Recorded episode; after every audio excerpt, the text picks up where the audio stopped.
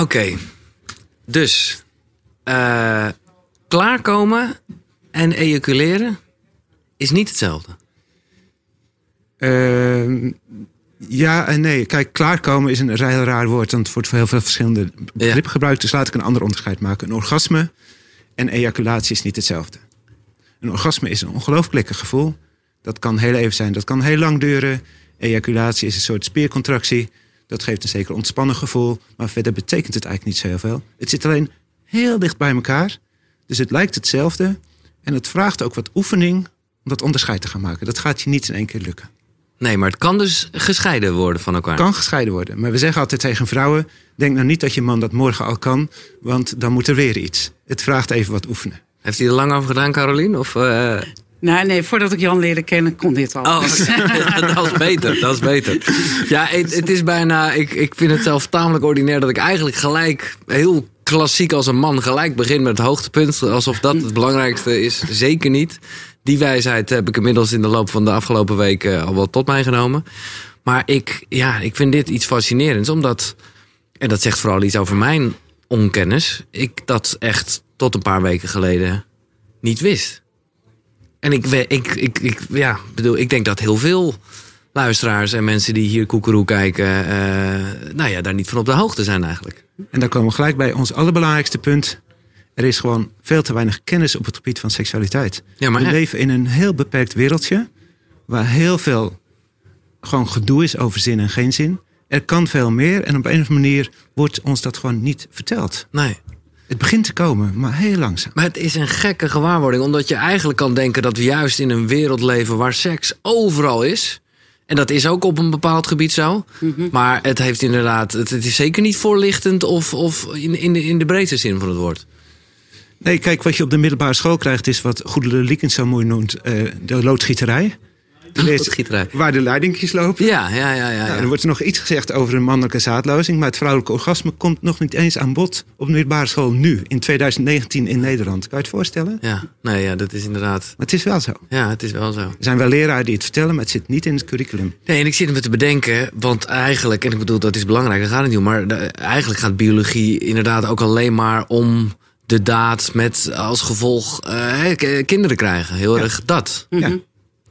En hoe, ja, zonder in definities te vervallen, maar ik vraag, me wel af hoe jullie het zouden omschrijven. Caroline, als ik jou eh, vraag om een definitie van seks, wat is, wat, wat is seks eigenlijk? Ja, dat is een mooie vraag. Seks is voor mij nu ehm, totaal iets anders dan hoe ik in het verleden naar seks keek. En seks was voor mij, seks stond eigenlijk in het verleden buiten mij. En wanneer er seks was, dus intimiteit eigenlijk was, dan kwam dat in mij. Ja. En dan was het eigenlijk, het was heel erg gescheiden. En nu is seks, seks is voor mij, en eigenlijk is seks ook dat, levensenergie. Dus de energie die daar altijd gewoon is in alles. En de seks zit in mij en dat is voor mij seks. Ja, ik heb een voorgesprek met jullie gehad en jullie boek gelezen waar we het nog uitgebreid over gaan hebben. Maar eh, ik werd al zo gelukkig van de term levensenergie. Omdat dat het zoveel breder maakt en, en ook ja, ik weet niet. Misschien is het omdat bij mijzelf ineens seks wat beladen werd, waardoor en, en levensenergie. Ja, dat kan je. Dat, weet je, ik, dat, dat, ik, ik krijg nu een veel fijner gevoel weer als ik een mooie dame voorbij zie lopen.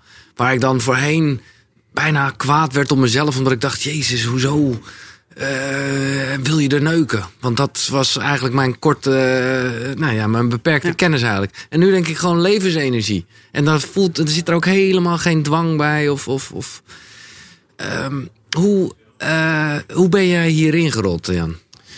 Uh, ik heb rond mijn dertigste een therapieopleiding gedaan en dan kregen we een weekend tantra.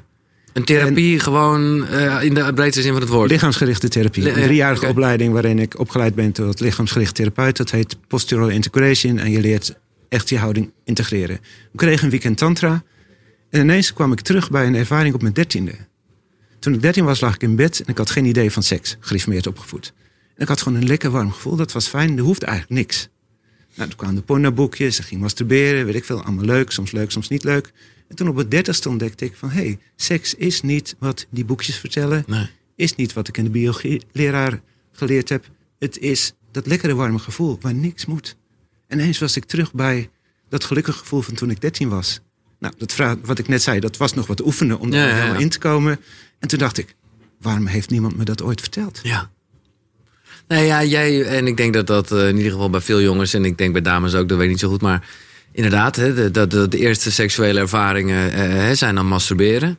Maar ik moet zeggen dat dat al gelijk, zeker als je later echt seks gaat hebben, of de daad, of nee, je snapt wat ik bedoel, dat het een heel vertekend beeld geeft. Omdat, ja, ja, masturberen, zeker hoe je het als jongetje leert, dat is gewoon, nou ja, dat, dat, dan komen orgasme en ejaculatie heel, eh, dat is gewoon dan ongeveer hetzelfde. Sterker nog, ja, daar, alles staat in het teken daarvan. Ja. Dat dat zo snel mogelijk gebeurt. Ook ontzettend, ja, verkrampt. Hè? Dat is gewoon letterlijk wat je doet. Gewoon, uh, nou ja. Maar ja, dat is ongeveer bijna het omgekeerde van seks als ik, het, als ik, als ik jullie boeken lees. Ja. Dat is eigenlijk bijna het omgekeerde. dit is wat we kennen als seks. Dit is wat we leren in de beelden. En, maar dat is echt bijna het omgekeerde van wat nu seks voor mij is. Ja. ja. Ik hoef nergens meer. Kijk, de kern is: ik hoef nergens meer naartoe. Dus als je een zaadlozing moet hebben of als vrouw een piekorgasme, dan ga je eigenlijk aan het werk. Zo of zo, ja, ja, je kent het, om ergens naartoe te gaan. Niks mee mis, dat is soms leuk. Maar wat wij ontdekt hebben is eigenlijk dat je in verbinding kan zijn zonder al te veel te doen. Dat je daarin iets ervaart. Kijk, sommige mensen denken: geen zaadlozing, geen orgasme, gaan ze ons ook nog het orgasme afpakken. Is dan niks meer? Is geen enkele traditie dan meer heilig in dit land? dat, traditionele, dat traditionele orgasme dat duurt hooguit een halve seconde. Wat er voor terugkomt is wat ze noemen een dalorgasme of een hartorgasme. En dat kan uren duren. Ja. Vanmiddag lagen wij op bed en dan liggen we zo in elkaar. Half uurtje, drie kwartier. Oh, gelijk, uh, de, de, de spot gaat gelijk aan. ja. Half uurtje, drie kwartier. Dan bewegen we eigenlijk nauwelijks. En dat is zo'n verbonden gevoel. En dat is totaal iets anders als die ene piek die in een halve seconde klaar is. Ja. Maar wil ik eigenlijk niet er alleen over hebben dat het andere niet oké is. Nee, dus nee, nee. nee. Het, ook. het tegenovergestelde is misschien ook een beetje. Ja. De, uh, dus dat het beide is. Dus ja. dat er. Nou, ik noem dat eigenlijk lustseks. Ja. En, ja, en andere seks. Gewoon meer, meer vanuit het onderzoek. Meer nieuwsgierig zijn wat er nog meer is. Ja, maar zelfs. Uh, nou ja, ik denk dat lustseks ook nog wel wat breder kan. Ja, Want. Ja, maar ja, goed, dat is, dat is allemaal een beetje, een beetje definities. Um, ik vond het heel fijn om met jullie een, een voorgesprek te hebben gehad. Het is een thema wat in de afgelopen uitzendingen eigenlijk keer op keer terugkwam. Of het nou met Wim Hof was, die er, uh, nou ja, ook wel echt heel tantrisch tegenaan keek. En juist heel erg natuurlijk bezig is met het ja, verleggen van, van, van grenzen. Maar eigenlijk bij alle dames die daarna kwamen, iedereen had er interesse in. En, en iedereen ja, uh, heeft er ook wel iets mee van, ja, het is toch eigenlijk toch nog nou, taboe. Ik weet niet of ik dat woord moet. Ja, misschien wel eigenlijk. Maar ja, gewoon, alleen al er is taboe bij het woord seks. Ja. Het soort seks staat iedereen gewoon op tilt. Want dat, dan krijg je een bepaald beeld daarbij. Nou, dat is het. Ik bedoel, want ik sla zeker niet op tilt. Alleen ik heb dus wel inderdaad gelijk een bepaald beeld erbij. En uh, um, ja, als we hier zitten uh, bij Adem Co, dat mag genoemd worden in de Ademtoren. Uh, dan is het nu een week geleden dat online de documentaire verscheen van Lise Korpershoek. Mijn seks is stuk. Uh, nou, ik heb, heb contact met haar gehad omdat ik echt, uh, nou ja, uh, ik heb jullie niet voor niks uitgenodigd. Ik vind het een fascinerend onderwerp. En ik vond dat zij dat heel mooi, nou ja, heeft laten zien. Het is altijd natuurlijk heel mooi op het moment dat je je eigen problemen, zeg maar, gebruikt voor een documentaire. Maar daarin daar was sowieso wel te zien dat zij heel erg, en ik denk dus voor vele mensen, mijzelf included, een beeld heeft van hoe seks zou moeten zijn. Ja. ja. En dat ze daar last van heeft. Het meest fascinerende van die documentaire is zegt: Mijn lijf kan het misschien wel, maar ik heb dat beeld in mijn hoofd. Ja. En dat past niet. En daar kom ik niet uit. Nee. En wij leven allemaal met dat soort beelden, met dat soort programma's in, in ons hoofd, waar we eigenlijk onbewust in geprogrammeerd zijn. En dat programma is heel eenzijdig. En wat zo mooi is aan die documentaire van Lise, is dat ze laat zien dat ze in een tantra-workshop ineens ontdekt van hé, hey, er is een andere vorm van seksualiteit. Ja. En dat ze dat heel, heel mooi verbeeldt met die hoge duikplank. Moet je je voorstellen, ze staat daar op een Ja. hoge duikplank Ja, en zegt... ja. deze seks wil ik niet meer. En daarna zie je haar drijven in het water, zonder iets te doen. En wat het meest bijzonder is... de hele discussie die gevoerd wordt bij de wereld daardoor, overal, niemand haalt dit eruit. Nee. Nee, ik moet zeggen, van tevoren. eh, en ik had, had ook. Ik bedoel, ik, ik was sowieso. eh, ik had hem sowieso wel gezien. Maar ik zag eerst ook De Wereld Draait Door. En ik heb iemand als Adriaan van Dis ontzettend hoog zitten. Maar later dacht ik, heb je hem wel gezien in de documentaire? Omdat het leek ook inderdaad. Ook toen ik de trailer zag en, en, en hoorde eh, waar die over ging. Nou ja, gewoon exhibitionistisch. En gewoon wel een probleem aankaarten. Maar de diepe laag. Werd inderdaad totaal niet besproken, nee. Ik denk dat mensen, kijk, als je een bepaald beeld hebt, dan kan je iets anders überhaupt niet zien. Nee. Leren van de keizer, zeg maar, dat verhaal. Ja, Dus ik denk dat veel mensen zodanig geprogrammeerd zijn in seks, dat ze als ze die documentaire zien, niet eens zien wat er gebeurt, omdat ze geen idee hebben dat dit zou kunnen bestaan. nee. Ik bedoel, het is heel subtiel om een vrouw daar zo te zien drijven in het water. Dat kan je niet zomaar naar je eigen seksualiteit Nee, nee, nee. vertalen. Wij, voor ons is dat heel gewoon. We denken, oh ja, Ja. vrijen wij. Nou, die is inderdaad, eh, dat, dat is wel echt bijna een soort dubbele laag. En ik snap dat eh, ja, dat, dat misschien moeilijk te begrijpen was. Wat ik vooral ook opvallend vond, waar ik gewoon niet zo over nagedacht had. Kijk, jij hebt het over eh, dat je 13 bent en je gaat terug naar zo'n moment. Op een gegeven moment is er een therapeut die bij haar eigenlijk de conclusie trekt dat, zij, dat haar eerste sekservaringen hè, met veel te veel spanningen waren. Omwille van, nou ja, in haar geval was het gewoon niet een al te relaxte thuissituatie. Maar eigenlijk kan je dus zeggen dat dat soort momenten heel veel, indruk, heel veel invloed hebben over wat seks in je hoofd is. Ja. Ik zie jou heel erg kijken naar Caroline. Ja, dit in- gaat over een vrouw. Ik denk, dat moet een vrouw ja, ja, ja, zo bedoel je, ja. Ja. ja. Maar je vraag is, want Nou ja, de vraag is, hoe, nou ja, nou ja, eh, hoe is dat bijvoorbeeld bij jou geweest? Nou, ik daar denk- het is zo essentieel blijkbaar. Ja, daar die eerste ervaring wel. Maar ook ehm, als ik kijk, kom ik nog heel even terug op hoe, hoe je seks ziet. Dus als seks losstaat, dus het, als het hoofd en het hart en je seks gewoon als dat verbonden is, dan heb je een andere manier van seks. En ik denk dat als ik kijk, terugkijk naar mijn eerste ervaring, dat ik denk dat ik had geen idee eigenlijk ook. En ik denk dat ik vol spanning, of ik weet wel zeker, ik zat Ja. gewoon vol spanning daarmee. Dus dat was niet, het, maar het was ook wel weer heel fijn. Ja. Ik, het, het, het loopt heel erg door elkaar heen, maar ik was daar niet in onderlegd. Ik, kreeg daar, ik, had, ik had daar geen ervaring verder mee. Maar had je ook heel erg, eh, dat viel me bij Lies op en waarvan ik dacht, ja, dat kan ik me wel voorstellen in, in hè, de maatschappij waarin we leven. Ook heel erg het gevoel dat het, ja, zoals bij haar voelde het bijna als een soort gunst.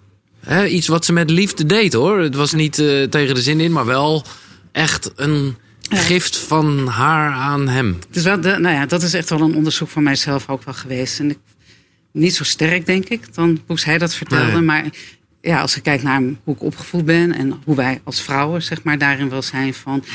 Nou ja, nee, als ik het over mezelf heb, van. kreeg ik eigenlijk wel mee seks is voor mannen. Ja, ja, ja. En eh, een vrouw, ja, ja, je bent ten dienste zeg maar, van die man. Ja, ja, ja. En ja, eh, ja het, het is niet fijn. Dat krijg eigenlijk ook wel mee. Kreeg ik ook wel mee. Van doe ik dan pijn en Zo. al die dingen. Het is echt iets. En ja, wel dienstbaar zijn. Maar dat is niet alleen met seks. Nee, dat geldt voor Dat meer, geldt voor meer dingen. Dus vrouwen, een bepaald beeld van vrouwen. Moet, moet het zacht, lief, aardig. eh, nou ja, al dat soort woorden. Ja, ja. Maar ook dienstbaar zijn. De seks is voor mannen. Ja. Nou ja, en andersom, eh, denk ik, Jan, eh, cor- correct me if I'm wrong, dat wij, en zo fijn is dat niet, wij mannen, om het maar even toch eventjes heel zwart-wit te zeggen, ook, ja, hoe zeg je dat? Daar zit ook bijna een soort de verplichting bij om dat te nemen van een vrouw of zo, weet je wel? Dat is terwijl, ja, als ik daar nu zo over denk. Ja. het grappige is dat ik dat nooit zo sterk Nee, ja, ik, ook niet echt Dus hoor, maar. Ik ken, die, ik ken die verhalen wel van mannen. Eh, maar bij meer heb ik toch, ik weet niet hoe, de opvoeding, eh, de manier waarop ik eh, grootgebracht ben. Ik heb altijd wel, maar ook echt een jaren tachtig kind ben ik natuurlijk. Dus altijd wel heel erg gezocht naar die gelijkwaardigheid. Met het ook wel heel diep van binnen zo gevoeld. Van begin af aan dat ik met vrouwen vrij. Nou, eigenlijk de eerste keer dat ik in Renesse in een tentje bij een meisje lag. En daar was vrij helemaal niet aan de orde.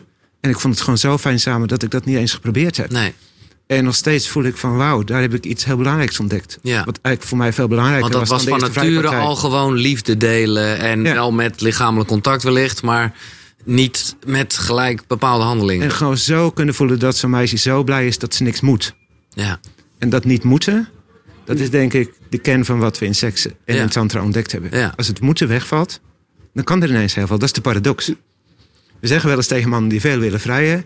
Als je nou echt veel wil vrijen, moet je zorgen dat je niet meer moet. Dan gaat het komen. ja. En dat Ja. is fascinerend. ja maar ja, ik, Maar dat vraagt wat oefening. ja, En het interessante is, we oefenen in alles. Voetballen, piano spelen. Als je goed wil worden in piano spelen, is 10.000 uur oefenen.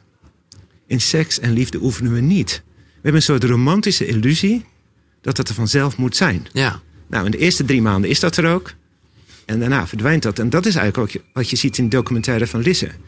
Ze zegt van ja, in het begin is het er. Daarna verdwijnt het. ja, Maar ze is niet getraind, ze is niet geoefend. Ze denkt dat het vanzelf moet zijn. Tot ze gelukkig bij een seksuoloog komt die zegt van... Goh, Lisse, ga gewoon eens oefenen. Ga gewoon eens... En dan zie je in die simpele oefening al iets veranderen.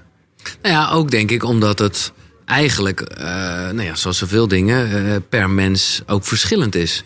Dus ja, Ja. Als, je, als je referentie dan eh YouPorn is, nou, dat is tamelijk eh, hetzelfde. Eh, je hebt je nog, ik bedoel, je hebt wat categorieën, daar gaat het niet om. maar het is, de, de handelingen zijn vrij eh, hetzelfde. Ja, en wat daarin fascinerend is... er wordt heel veel porno gekeken. Ja, En ik denk dat we ongelooflijk onderschatten wat videotraining doet. Als je goed wil leren voetballen, ga je eindeloos naar Messi kijken... en doe hetzelfde als Messi. Als je eindeloos porno kijkt, gaat dat in je lijf zitten. En dan ga je dat ook doen, of je nou wil of niet. Dus eh, ik vind Messi vind ik nog een tamelijk positief voorbeeld. Want dan zou je gewoon echt daadwerkelijk heel goed kunnen voetballen. ja. Maar als je dus naar goede video's gaat kijken, Nee, ja, precies. En dan gebeurt er iets. Ja, ja, nee, maar als je dus ja. naar, naar, naar, die pornovideo's, dat is allemaal hetzelfde. Ja, Het is gewoon eh, zo snel mogelijk klaarkomen en de man komt klaar en dan is het afgelopen. ja, In alle films die ik gezien heb, is de man komt klaar en dan is het afgelopen. ja. Dat komt dus in je hele systeem te zitten. Zowel bij of je vindt het leuk, of je wordt boos. Zoals Lise en zoals Carlien er af en toe heel boos over kan worden. Ja, ja, ja. Dus wat maakt jou zo boos daarin? Nou, niet En meer, terecht, maar hè? dat wij, Maar- nou, niet meer bij mijzelf en in onze Nee. relatie of zo. Maar wel als het gaat. Maar ik vraag me af of dat alleen is van. Ik denk dat mannen ook met. Het is niet alleen maar de man komt klaar. Het, het klaarkomen op zich staat centraal, het doelgerichte. Ja. En niet alleen maar. En dan is het ook nog dat, het- ja, dat dat het belangrijkste is. En dat er nog een heel facet van andere dingen meespelen. Ja. Dus ja. Dus eigenlijk, eh, zonder eh, nou gelijk preuts te zijn of roomser dan de paus... maar eh, de overdaad aan porno waaraan wij toch nou ja, worden blootgesteld... is, is, eh, is gewoon niet goed. Maar wat Nou. ik heel apart vind, dat is dat we. De, er is heel veel aan porno of aan seks, maar eigenlijk is er helemaal niks aan seks. Dus Omdat als het allemaal hetzelfde is, bedoel je? Of Nee, dat ook, maar ook dat, dat we er ook niet over, echt over mogen praten. Nee. Het Dus is stiekem. Echt de diep- diepte en dan, of het is dat, maar dan is het inderdaad stiekem, of het is ja, plat. Ja, En het is niet iets van seks is meer dan, nou, wat ik net al zei, zeg maar het woord levensenergie. Dus als seks losgekoppeld wordt aan lust, dus lust is er ook, maar er is ook nog iets anders. ja, ja, En die verbinding. ja. Dus dan is dan. Zeg jij, er zou gewoon meer over moeten zijn. Ja, ja, ja. Maar ik snap het ook wel, omdat het... Ja, weet je, het, he- het is natuurlijk ook iets prachtigs. Ik bedoel, deze, de, deze serie gaat heel erg over, over zelfontwikkeling, spiritualiteit.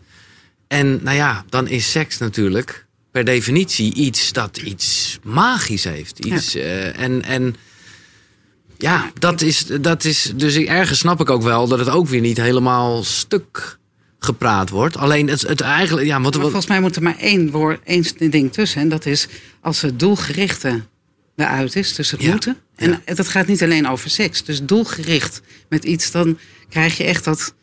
Nou, ben je bijvoorbeeld heel grijperig, dan Ja. gaat de ander vanzelf terug. ja, In het begin niet. In het begin van een relatie, dan is het allemaal fijn. ja. Maar dan daarna, dan ga je voelen van, oh ja, de een die trekt misschien wel terug, de ander. En ja, of het moet op dat moment. En dan krijg je zin of geen zin. En dan krijg je, nou, en op een gegeven moment kom je in een spiraal terecht. Waar je eigenlijk Nee. steeds sterkere prikkels nodig Ja. hebt. En dat- vandaar krijg je alle rare, of rare, wij hebben niet zozeer oh, dat of goed of fout. precies. Dat, maar we willen het veel meer laten voelen van... Kijk, als je steeds sterkere prikkels nodig hebt... word je steeds minder gevoelig. Ja, Dus heel plastisch. Als ik heel stevig masturbeer... en ik raak me daarna heel zacht aan... dan gebeurt helemaal niks. is die erectie gelijk weg. Ja. Wat je leert in spirituele seksualiteit is om in die zachtheid te komen. In het begin voel je dan niks en denk je, oh, ik moet een filmpje, ik moet iets. En als je dan niks doet, dan ga je leeg te voelen, dan ga je verdrietig voelen. En durf je dat te voelen terwijl er seksualiteit is. En wat we nu doen is, seks moet leuk zijn. Ja. We hebben zo'n beeld van samen verliefd, samen opgewonden, samen klaarkomen. Het moet allemaal fantastisch zijn. En niet alleen porno, maar alle bladen, eigenlijk alle voorlichting gaat over hoe leuk het moet zijn. Dus als het dan niet leuk is, en het lukt niet, mensen houden niet van mislukken, wat doe je dan? Dan stop je met seks. Ja, ja, ja. Dus in heel veel relaties, en dat zie je ook bij Lise, ze stopt omdat het niet meer leuk is. ja. En wij zeggen, daar begint het. ja. Nou ja, kijk, er is Kan ergens, wat voor te zeggen om dingen niet tegen je zin in te doen. Nee, nee, nee, maar dat, dus dat probeer ik Ja, ja. niet om tegen je zin te doen, maar kan ik, terwijl ik verdrietig ben, toch intiem en seksueel met Carolien zijn? Ja. En dat zijn we niet gewend, maar dat is eigenlijk veel intiemer dan weer een keertje Maar het is ook logisch dat we dat niet gewend zijn. Nogmaals, omdat het zo gescheiden is. Ja. Seks is, staat los van. Dat is, dat is iets wat, wat je even dan doet of wat er even is. Ja. Maar seks is alles in het leven. Dus dan kan het zijn dat je verdrietig voelt of helemaal geen zin op dat moment hebt. Nee. En wij doen, eh, we geven ook trainingen. En in die oefeningen die we dan doen, is er bijvoorbeeld ademen. En als je binnen vijf minuten doen we ademen en schoppen. En we vragen telkens opnieuw van, eh, wat zou je doen als je met een geliefde in bed zou liggen? Nou, de eerste keer kan het, nou ja, kan van alles daarin zijn. Tweede keer, als je echt wat geademd hebt, dan is het heel vaak, eh, nou ja, heftige seks. Of nou ja, gewoon in ieder geval dat, dat men wel meer zin krijgt. En kom je eenmaal in die rust, dan kan het ook zijn, dus die verbinding. Dus dan maakt Ja. het niet zoveel uit wat er gebeurt. En kan het zijn dat je gaat huilen. Ik heb in mijn verleden wel meegemaakt dat, dat ik een keer... eh, nou, had ik het heel erg fijn met de seks, maar ineens moest ik toch heel erg huilen. En dat gebeurde een paar keer. En toen werd er eigenlijk gezegd van, nou verpest je het nou alweer? Wauw. En toen had ik echt iets van, hè? Maar ik had zelf ook nog niet door. Ik was helemaal nog niet met tantra en zo Nee, bezig. nee, nee. Dus ik had eigenlijk iets van, ja, ja, wat doe ik eigenlijk? Ja, ik verpest ik het. Dat, dat, dat, zo voelde dat eigenlijk ook, maar ook weer niet. Nee, ik vind het eigenlijk iets heel moois. Maar Ja. goed, dat was maar, het is maar net even de setting. En als ja. iemand daar... En als iemand daar anders, maar dan kan ik ja. daar boos over worden. En in het verleden, daar hadden we het net eigenlijk wel over van, kon ik echt wel heel boos erover worden. Met En ook- terugwerkende kracht bedoel je? Of, eh, nee, In het of- in dat moment. Ja, ja, ja, oké. En met terugwerkende kracht kijk ik meer naar. Maar dan van- werd je boos met- op Jan? eh, Of, eh, Nee, in oh, mijn vorige. Oh, in nou, vorige niet later. vorige, vorige. Ja, ja, ja, ja oké. Maar ehm, nee, want met Jan heb ik dan, ja, daar heb ik niet in kunnen oefenen. Omdat Jan in die zin al op een tantrische manier ging Ja. vrij, of al vrij. Maar Kijk, ik eigenlijk nog niet toen. En ik weet wel dus, want nou ja, als vrouw kunnen we wel zeggen, die mannen heel doelgericht. Maar ik wist ook toen niet beter Nee, is- doelgericht. is dus toen moest ja. ik echt wel wennen om op die manier samen te vrijen. Dat, ik vond het heel erg fijn, maar ik, ik ja, soms had ik ook iets van, nou, het mag ook wel, het mag ook wel heftiger. Dus, dus daarin. Ja. Dus het Met is meer overgave. Hoe, bedoel je nee, dat? Ja. nee, meer die, die klassieke heftigheid. Ja, ja, ja. Omdat je daaraan gewend bent. Ja, ben je- gewoon, ja. gewoon omdat je referentie en op het moment dat, en- dat ik op een gegeven moment stil ga liggen, dan ga je ineens ongemak voelen en al die dingen. Ja, En denk je, ja, maar het moet leuk zijn. Toch je merkt van in dat ongemak ontmoet je elkaar veel meer. En wat we uiteindelijk daarin ontdekt hebben, en dat is eigenlijk het meest bevrijdende, bij ons gaat seks niet meer over zin of geen zin. nee. Het is meer, en daar kom je echt op de spirituele kant. Seks is een vorm van meditatie geworden. Waar voor veel mensen seks en meditatie twee totaal verschillende dingen zijn, is in Tantra dat juist precies hetzelfde. Dus veel mensen willen zich even verliezen in seks. Niks mee mis. Maar wat wij proberen is onszelf juist totaal te vinden in seks. En als alles welkom is, kan je elk moment beginnen met vrijen. En als je geen doel hebt, kan je elk moment stoppen. Ja. En het hangt nauw samen. Je kan alleen beginnen als je zeker weet dat je niet moet slagen. Als ik weet dat Carlien binnen 10 minuten moet klaarkomen, dan kijk ik wel uit voordat ik begin als ik moe ben. Ja, ja, ja. Als ik moe ben en wij gaan vrijen, mag ik gewoon binnen twee minuten in slaap vallen. Dat is een heel relaxte gedachte. En dan Ja. kan ik wel beginnen. Maar even voor mij, eh, gewoon even, ik ben heel nieuwsgierig in dit. Hoe, eh, ja, maar dat, is, dat zijn allemaal ouderwetse gedachten hoor. Maar Ja, hoe, hoe, hoe, eh, ja, hoe eindigt het dan? Hoe wat eindigt. Nou ja, Nou, Nee. meeste, meeste, eindigt het, meeste eindigt het dat we gewoon in slaap vallen. ja precies. Dus we Oh, liggen in elkaar het- en we liggen stil. Nou ja, En- gewoon omdat en, er, nou, omdat er, en dat is het mooie, omdat er geen einddoel... Ja, eh, daarom, dus daarom vraag ik eigenlijk ook van hoe eindigt het? Het, Nee, ja, het eindigt het eigenlijk eindigt dus niet. Nou ja, vanmiddag, eh Carlien moest naar de fysiotherapeut. Ja, nee, precies. Dus dat is een goed moment. Maar eigenlijk ergens zou je kunnen zeggen, is het ook gewoon meer een onderbreking Het is Van- de hele tijd. Ja, het is die, die connectie is er altijd. Want het heeft natuurlijk heel erg met, en dat vind ik zo mooi aan die term levensenergie. Dan ineens voel je gewoon intimiteit. Dan, hè, dat is ook iets wat je gewoon met familie hebt. Eh, als het goed is. eh, de- hè, waarbij je gewoon, ja, daar ga je verder dan niet eh, hè, de, de, de seksuele kant op. Nee. Maar is er wel die levensenergie, toch? Dat is, Mhm. En eigenlijk, als je echt in die verbinding bent, kan je soms ook die verbinding heel mooi voelen. Dat, dat hadden wij een keer toen we in Italië in een tentje lagen. Ja, vertel me. En eh, wij waren aan het vrijen en onze kinderen lagen in de andere tent. En op een gegeven moment liggen we helemaal stil, we kijken elkaar aan. En Carolien zegt tegen mij, nu heb ik eigenlijk het gevoel dat de kinderen gewoon bij ons zijn. Dus wat jij net zegt, die verbinding, ik bedoel, Ja. niet vrijen waar ze bij nee, zijn. nee, nee. Ik Maar snap, je voelt eh, gewoon zo'n totale verbinding. En dat heeft helemaal niks meer te maken met wat wij normaal seks voelen Nee. noemen. Maar het is zo ongelooflijk intiem en zo. En als je dan daarna met elkaar zit te ontbijten op de camping, dan voel je zo'n verbinding Ja, met elkaar. Dat geef je mee aan de kinderen. Ja. Je vertelt niet wat er is, daar hebben ze niks mee te maken. Nee. Maar je geeft wel iets mee. Ja. En is dat dan dus inderdaad de verbinding met elkaar? Of om het nog spiritueler te maken? eh, hè, als je het hebt over mediteren, dan heb je het vaak over een connectie met ja, het universum. Is nog een eh, veelgebruikte term, wat Ja. ik nog wel de meest makkelijke vind. Allemaal andere mensen zullen het God noemen. Whatever. In ieder geval met iets groters dan ons. Ja. Of eigenlijk, nou ja, misschien eh, groter dan ons vind ik eigenlijk al een verkeerde uitdrukking. Want het is gewoon alles bij elkaar. Bedoel je het op die manier? Ja. Ja. Het, het geeft echt een connectie met, hoe je het ook noemt. Wij noemen het eigenlijk liefde. ja. Wij vinden eigenlijk liefde gewoon zo'n dagelijks woord. We Ja. proberen het juist niet er buiten ons te plaatsen, maar binnen ons. En liefde is zo'n dagelijks woord met tegelijkertijd zo'n ultieme verbinding. Dus wat wij op dat moment voelen is eigenlijk, ja, noem het pure liefde. Niet alleen voor onszelf, maar voor onze kinderen, voor de wereld. En het fascinerende aan spirituele seksualiteit is dat het een manier is om heel snel weer in die liefde terecht te komen. Dus dat is niet alleen het vrije met Carolien, het is ook het vrije met mezelf, daar begint het. Twee keer per dag heb ik een oefening, een tantrische meditatie. Als ik echt moe ben en al mijn energie is weg, dan doe ik die oefening en binnen 10 minuten ben ik weer in die liefdesenergie. En, en, en eh, hoe gaat die oefening? Nou, dat- ja.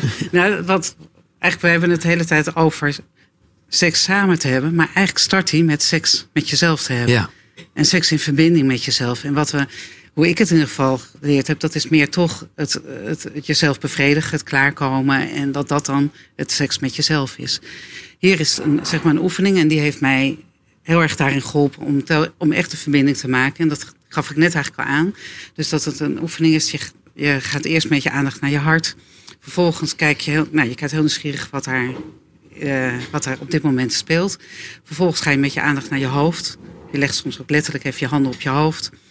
Je kijkt wat er op dit moment allemaal in je hoofd omgaat. Je brengt dat in weer in verbinding met je hart. Vervolgens ga je naar je seks, naar je levensenergie, naar je bekkengebied. Je kijkt heel nieuwsgierig wat daar is. Nou, dat kan opwinding zijn, maar het kan ook boosheid, kan verdriet zijn, kan leegte zijn. En als je dat heel sterk maakt en ook je kan je seksueel stijl stimuleren. En je maakt het zo sterk dat het je bijna overneemt. Dan doe je weer je aan, dan breng je dat weer naar je hart. En kijk je gewoon wat. Je laat het er zacht worden, je laat het er smelten. En eigenlijk als je dit, deze oefening dus dagelijks gaat doen, krijg je echt een verbinding ja, helemaal met jezelf. ja. En het mooie hiervan wel weer is, dat is zeg maar dat. En ik denk dat dat voor iedereen heel erg fijn zou zijn, dat is dat je, de, dat je je eigen seksuele energie kan dragen.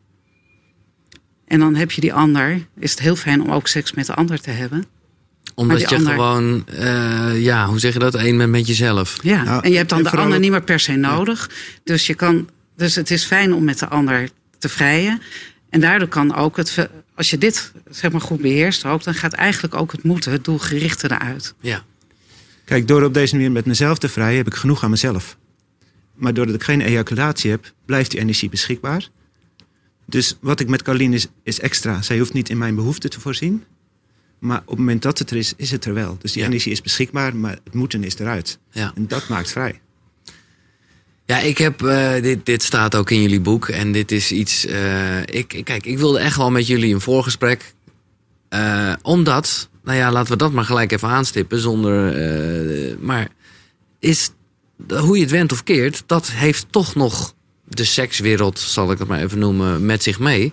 Dat ook als je gaat zoeken op tantra en naar wat voor een events er zijn of dingen. Ja, nou ja, laat ik het zo zeggen. Eh, er zit, daar zit toch ook wel een hoop. eh, nou ja, toch. eh, ja, ik, het woord smoetsig komt in mijn gedachten. Omdat gewoon, omdat. En ik bedoel, niks mis mee als mensen gewoon een soort orgie met z'n allen willen hebben. Maar het is niet de liefde waarover jullie het hebben. Nee, er is een heel groot misverstand over tantra. Ja, En dat zit eigenlijk al in een zinnetje van Osho. Osho is een van de mensen die het tantra hier bracht. Die zegt, leef je seksualiteit uit. Komma, tot het verdwijnt in meditatie. En heel veel mensen doen alleen de eerste helft en niet de tweede helft in tantra. ja, ja. ja. En de essentie van tantra is, en dat is in de klassieke tantrische teksten van de 8e, 9e eeuw, is dat je seks doet vanuit pure meditatie. En op het moment dat het geen meditatie is, is het geen tantra. Nee. Niks mis, maar noem het dan gewoon seks, noem het erotiek, noem het geen tantra. En die term is gewoon wat door elkaar gelopen. Is dat nou erg? Weet ik niet. Er zijn heel veel manieren om bewust te worden. Maar wij proberen wel duidelijk maken van de essentie van die klassieke tantra. Voor zover wij er iets vanaf weten. Want we zijn natuurlijk niet in Himalaya opgeleid, maar gewoon hier in het Westen. Maar wat ik van mijn Tibetaanse leraar daarin wel van geleerd heb. Van de essentie is dat je in die meditatie gaat en eigenlijk niet in die lust. Nee. En daar begint tantra. Nou ja, en wat Carolien eh, zegt, vind ik een goeie. Het vooral eerst gewoon met jezelf Ja. helemaal oké eh, hebben. Voor eigenlijk. En daarin oefenen, oefenen, dat is echt, ik oefen nog dagelijks. Nee, oké. Nou, dat ben ik blij om te horen. eh, want voor mijn gevoel ben je daar een soort master in. En nou ja, ik heb het een paar keer gedaan en geprobeerd. Ik vind het een verwarrende oefening. Mhm. Eh, omdat, nou ja, dat zegt genoeg over mij. eh, omdat ik het heel moeilijk vind om die connectie te maken. En, en ik heb een, eh, dat is iets heel anders, maar toch ook weer niet. Ik heb een hele video gemaakt over trainen en over hoe ik een sixpack wilde bereiken. en wat daar gebeurde bij die video was iets, nou ja, ergens staat het aan de basis van deze serie. Namelijk dat ik tot- de conclusie kwam dat ik gewoon mijn buikspieren eh, niet goed kan bedienen, zeg maar. Ja. Nou ja, eigenlijk zeg ik daar dus gewoon mee dat ik gewoon niet goed mijn lichaam onder controle heb. Oftewel, niet, niet alles voel, zeg maar. Ja. En ja, om daar, eh, als, ik, als ik de oefening zoals jij die net omschrijft, eh, eh, wat ik een hele mooie vind hoor, want ik, ik, ik merk wel dat het, eh, nou ja, dat het wel de essentie is van wat ik eh, de komende tijd nog meer zal moeten doen. Maar ik begrijp echt dagelijks, dat is eh, goed om te horen. Ja. Maar ik kan daar nog met geen mogelijkheid dan het seksuele in betrekken. Als ik dan heel erg met mijn hart en mijn hoofd. En dan ga ik naar de seks toe, zoals jij dat zegt. Nou, ik, kan, ik, pro- ik heb het ook wel eens andersom geprobeerd. Dan denk ik, nou, ik ga eerst even een beetje op de klassieke manier opgewonden. Nog net niet met filmpjes, maar wel met gedachten. Maar ja, dan krijg ik weer heel moeilijk mijn hart en mijn hoofd eh, erbij. Ja, Zo ingewikkeld is dat. ja. Maar in Maar dat- wezen... nee, wacht, wacht dat- even. Dat, wat jij zegt is dus ongelooflijk belangrijk. Voor veel mensen is dat zo. En we zijn ons er nauwelijks van bewust. En we hebben allemaal helemaal geen idee dat je dat kan oefenen. Nee. Dus daarom kunnen we allereerst onszelf niet ontmoeten. Maar is het ook heel moeilijk om elkaar te ontmoeten. Want als ik heel erg in mijn seks zit en niet in mijn hart, dan wil ik seks. Ja, Als Colline heel erg in haar hart zit, heel traditioneel niet in de seks, wil zij een gesprek. Nou, ik wil niet praten voordat ik seks krijg. Zij wil geen seks voordat er een goed gesprek is. Daar kan je elkaar jaren mee bezighouden. ja exact. En heel veel stellen zijn daar mee bezig. Ja. En pas als ik het in mezelf geheeld heb, maakt het niet meer uit waar Caroline zit, omdat ik gewoon. En daar begint het. En het gekke is, wij geven vrij veel relatiesessies. En dan hebben ze het slecht in de seks. En dan zeggen hoe is het vrij met jezelf? Meestal zeggen ze, oh ja, ik kom even snel klaar. Of Ja. er is geen aandacht voor. En Nee. dan verwachten ze, wat ik zelf niet kan, moet Caroline dat voor mij doen. Ja. Nou, dat gaat drie maanden goed. Zes maanden, soms wat langer. Het kan niet. Nee, nee, nee. Het begint bij jezelf. Ja. Alleen, het is hier nooit geleerd. Dus die mensen zeggen ook, waarom heeft niemand dat ooit verteld? Nee. En het grappige is, als die mensen echt gaan oefenen, zie je, of grappig, het fascinerende, zie je soms dat die relaties binnen drie, vier weken helemaal opbloeien. Ze vrijen weer, ze hebben minder ruzie. Maar dat is dus heel erg, eh nee, wat Caroline ook net zei, heel erg beginnen met jezelf. Eigenlijk, ja, ja. het is altijd zelf beginnen met Ja. oefenen. Dus eigenlijk zouden we gewoon, eh, gewoon goede masturbatielessen moeten krijgen. Ik zeg masturbatie, maar want dat voelt dan wel... Wij noemen het dan liever zelfliefde, omdat Ja, ja, precies. zolang je in dat woord zit, Ja, nee, dan wij is zijn woordmensen, Ja, maar waar zolang je in het woord zit, Maar dan zit je weer in seks. doen. En dan zit je weer in seks. En eigenlijk het woord, wat jij zei, van, nou, vind je eigenlijk ook wel een mooi woord, levensenergie. Ja, Dus dat het het leven is. Dus dat seks nou ja, net is wat, nou dat vond ik ook wel mooi wat Liz op een gegeven moment zei, van dat ze iets had van ja, of dat je nou, uh, ik weet niet meer precies welk voorbeeld ze gaf, Ja. maar of dat je nou een boterham eet of dat je nou over seks hebt, of Ja. wat maakt het nou uit? Ja, Dus dat, dat, dat het op een gegeven moment iets, iets gewoons ook is. Maar wel iets, iets moois of zo. Maar dat het wel iets is wat, wat je in je dagelijks leven... Nou, stel dat je iets heel naars meemaakt. En dan ben je daar een tijdje gewoon mee bezig. Dan heb je misschien wel helemaal geen zin in seks. In traditionele seks niet. Maar ga je wel op die manier in elkaar. Maar heb je, verbind je dat met je hart en je hoofd... dan is alles mogelijk. Dus ook als je seks hebt, dan denk je bijvoorbeeld op dat moment bijvoorbeeld aan, eh, weet ik veel, aan de kliko die buiten moet staan. Gewoon iets heel dagelijks. ja, ja, ja. De ander voelt toch dat jij aan het denken dat bent. geloof ik ook. Ja, ja, ja. En dan kan je zeggen, je, dat mag niet, want we hebben nu seks. Want dat hoort niet. Nee, Terwijl, dat, dat, dat Dat- is er gewoon. Ja, Dus als je deze oefening daarin doet, dan is het gewoon, waar zit je op dit moment? ja. Nee, maar dat, dan komt het weer heel erg bij mediteren. Ook wat je gewoon niet goed of fout kan doen. Nee. Hè, je kan het niet... eh, eh, nee. Het gaat niet om goed of Je fout. kan er door een aantal uren beter, of zeg je Ja. dat, verder in komen. Maar ik, ik wil nog even terugkomen op jouw vraag. Mag ik even over hoe jij met jezelf bezig was? Niet zozeer om jou. Ja, ja, ja. Ik denk dat veel luisteraars ook met die vraag zitten. En daar begint dus, zeg maar op het moment dat ik contact met mijn hoofd, met mijn hart en dan met mijn seks maak. En ik ga geen filmpje kijken, is het niet zo makkelijk om daar gelijk iets te voelen. Dat is eigenlijk bijna een soort cold turkey. Ja, Maar als ik nu dagelijks daar contact mee ga maken en een tijd lang, een week of twee, drie, vier, geen zaadlozing heb, maar wel dagelijks daar zacht contact mee maak, dan gaat langzaam maar zeker die opwinding vanzelf komen. Tot eigenlijk die erectie er bijna vanzelf is. En je het ook bijna de oefening overal kan doen. Ik heb bijvoorbeeld de oefening een keer in de trein gedaan terwijl de VPRO aan het filmen was.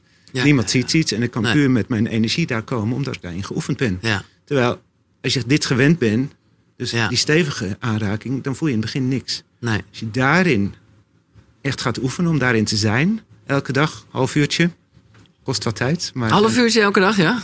kwartiertje, half uurtje. Nee, oké. Dan, maar wij zeggen altijd, het is een ergere ding als huiswerk. Ja. Dan zou je na een paar weken merken dat je in iets totaal anders terechtkomt als wat je kent. En dat is een fascinerende energie. Het Maar, zit eigenlijk nog aan een, ja? ja, aan een andere. Dus we hebben het over deze oefening. Maar Ja. eigenlijk ook een, een oefening die eh, doen we vaak in tweetallen. Maar als je die ook alleen doet, maar die heet aanraken zoals je straks door de ander aangeraakt wil worden. Maar dat je eigenlijk jezelf is gewoon gaat aanraken. Ja, en dan niet alleen maar dus, eh, ja, eh, voor, voor, om, voor de opwinding. Nee, gewoon eens je hoofd, je gezicht, je armen. Ja, ja, ja. Gewoon eens voelen, wat, wat, wat wil ik nou eigenlijk? En ja, heel vaak in onze trainingen zien we eigenlijk ook vaak dat mensen, nou, als ik wel voor mezelf spreek ook, ja, deed ik eigenlijk nooit. Nee, ik, ook, niet. ik vind het een enge gedachte, maar of Wat eng. eng? Nee, nee, maar ik gelijk daardoor denk ik gelijk ook ik ga het vanavond doen, omdat ik, eh, omdat ik, maar omdat ik het, gewoon- het- het- ja, omdat ik het gewoon nooit gedaan heb. Nee, Terwijl wat- je eigenlijk denkt van ja, hoezo eigenlijk niet? eh, Nou, wat er apart aan is, dat is zeg maar van... In het begin vind je misschien ook als je elkaar aanraakt... dan denk je, oh, lekker of zo, of dat je Ja, je ja, ja. voelen. Maar op een gegeven moment kan het ook zijn... dat je, dat je op dat moment iets heel anders wil. Ja. En dat je zelf, wat van deze oefening heel mooi is... dat, is dat je zelf verantwoordelijkheid gaat nemen voor de aanraking. En dus precies doet wat je zelf wil, want Ja. je doet het zelf. En kijk, voor, voor ons is tantra eigenlijk een onderzoek naar verlangen. En we leven altijd in de illusie dat je hoopt dat die ander jouw verlangen gaat kennen wat je van jezelf nog niet kent. Wat natuurlijk, Een hele gevaarlijke illusie is. ja, crazy is, ja. Tot het moment dat je echt je verlangen gaat leren kennen, maar dan ook die uitersten. Dus waar tantra over gaat, één uiterste van het verlangen is zo snel mogelijk bevredigen. Dat kennen we in onze cultuur. Ander is wat de katholieke kerk zegt, onderdruk maar, heb je geen last van, werkt ook niet. Wij zoeken die derde weg van het verlangen. Ja, Kan je genieten van dat gevoel van verlangen en vrij zijn. En eigenlijk kan ik dat verhaal gewoon laten zien in één simpel gebaar. Ik weet niet of de mensen Ja, kunnen ja, zien, maar als ik zo mijn hand uitsteek naar Caroline ja, en zij doet niets, nee, dan denk je er gebeurt niets. Maar dit is alles wat de tantra is. Ik voel mijn verlangen. Het is goed om mijn verlangen te voelen. En ik voel een illusie dat Carlien iets zou moeten doen. En dan komt die hand en kan ik denken, nu mag ik, ben ik het alsnog kwijt. ja, ja. Voel je hem? Ja, Voel je ja, hem in je ja, lijf? ja, ja. Niks. En Niks. als ik gewoon in mijn verlangen kan zijn en dat dit al goed is, en Ja, Carolien ja, voelt dat het vrij is, Ja, dan wordt ze nieuwsgierig. Maar als ze ook maar iets voelt in de hand van ik moet iets, dan gaat ze weg. ja, ja, ja. En dit is eigenlijk best wel een ingewikkelde. Wij doen hem heel vaak voor. En dit is eigenlijk iets. En nog steeds heb ik iets van: oké, als er één uitreikt, dan moet ik beantwoorden. Dus Terwijl dat woord eigenlijk niet waar is. Nee. Nee. Want je kan ook Hij geeft alleen maar aan. Hij geeft dit, aan. Dit is, eh, je kan alleen voor jezelf spreken en bij jezelf blijven. Ja. Maar als je dat vertaalt in seks, zeggen eigenlijk... een opgewonden partner is fantastisch... als je er maar niks van moet. Ja. En dan zien we mensen altijd zo opgelucht gelukkig Ja, kijken ja, ja, hey, bestaat dat ook? Ja. Veel vragen, jongens. Ik vind het een eh, fantastisch onderwerp. Ehm, nou, eerst eh, omdat we het gewoon zo hebben over. Nou ja, laten we het levensenergieles noemen. Hoe, even gewoon utopisch, hè? Als, als, als, als- hoe, zou, hoe zou dat dan. Ja, hoe zien, zien jullie dat voor je? Want kijk, het is toch wel iets anders dan hoe je een boterham met pindakaas smeert. Snap je? Het is. Het is nee? Nee, maar Maar moet je. het juist, kan je dat op dezelfde manier doen? Ja, oké. Nee, maar omdat ik misschien het toch, omdat ik er toch nog iets heel erg moois en bijna magisch aan vind, dat ik ook denk van ja, ik zou ook weer niet willen dat ik naar de lagere of de middelbare school ga en dat het daar, eh, ja, ja, ofwel, dat weet ik dus niet. Dat is een Dat- beetje dat mijn vraag aan jullie. Nou, dat daar gewoon zo, dat, dat het gelijk zo plat, eh, ja, dat mystieke heeft toch ook iets? Of is dat waar het aan kapot gaat, wat jullie betreft? Eh, vol- volgens mij blijft liefde een ongelooflijk mystiek woord. Ja, je kan het nooit. eh, Alleen liefde is een heel ander... Seks is plat. Nee, liefde. Maar wie, wie, wie geeft de uitleg aan een, aan een, aan een jong volwassene? Doet, is dat iets voor de ouders? Is dat, is, moet er bepaalde cursussen zijn? Is dat op school? Hoe? Voor de jongvolwassenen eh is het, denk ik vooral wat wij ervaren bij onze kinderen... is het veel meer het voorleven dan het vertellen. Onze kinderen zitten meestal niet te wachten dat papa en mama Nee. een goed gesprek over seks gaan voeren. Behalve als ze het zelf vragen. Maar aan tafel voeren we wel gewoon gesprekken met elkaar over die onderwerpen. We kijken wel eens een keer naar televisie. En Ja, ja, ja. vooral proberen we te laten zien in hoe we samen leven. Hoe dat is om in liefde te leven. En wat daarin heel belangrijk is, dat het niet alleen over seks gaat, maar ook over hoe je met emoties omgaat. Kan je al die heftigheid in jezelf leren dragen. Dus wat we in Tantra niet alleen leren is seksuele energie dragen. We leren eigenlijk al die heftige energieën dragen. En dat leven we voor in ons gezin. Ja. En als het niet lukt, wij zijn ook wel eens boos. Dan vertellen we het dus aan onze, onze kinderen. Kijk, dit gebeurt er. Lekker, dankjewel. Wil je echt En- niks drinken, Jan? Nee, dank je. Oké. Dit gebeurt er. En zo kan je er anders mee om leren gaan. En vooral het voorleven, Ja. denk ik als ouder en ook als leraar.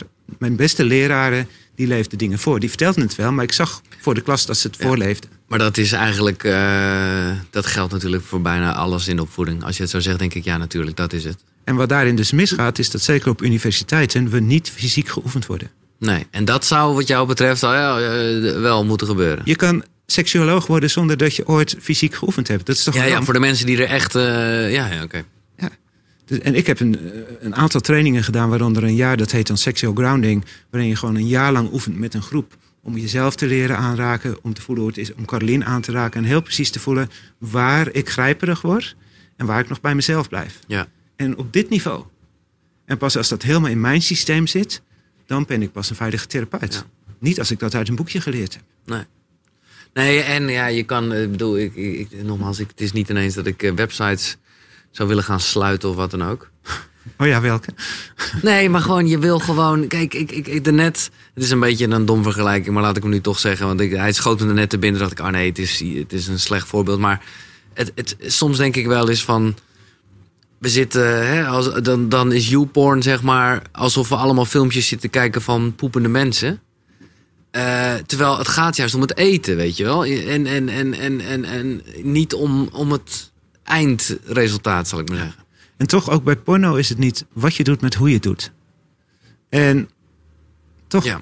zal ik daar een heel kwetsbaar verhaal vertellen over ons. Is dat oké?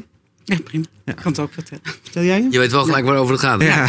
Ja. We vertellen dit wel meer in onze Ja, ja, oké.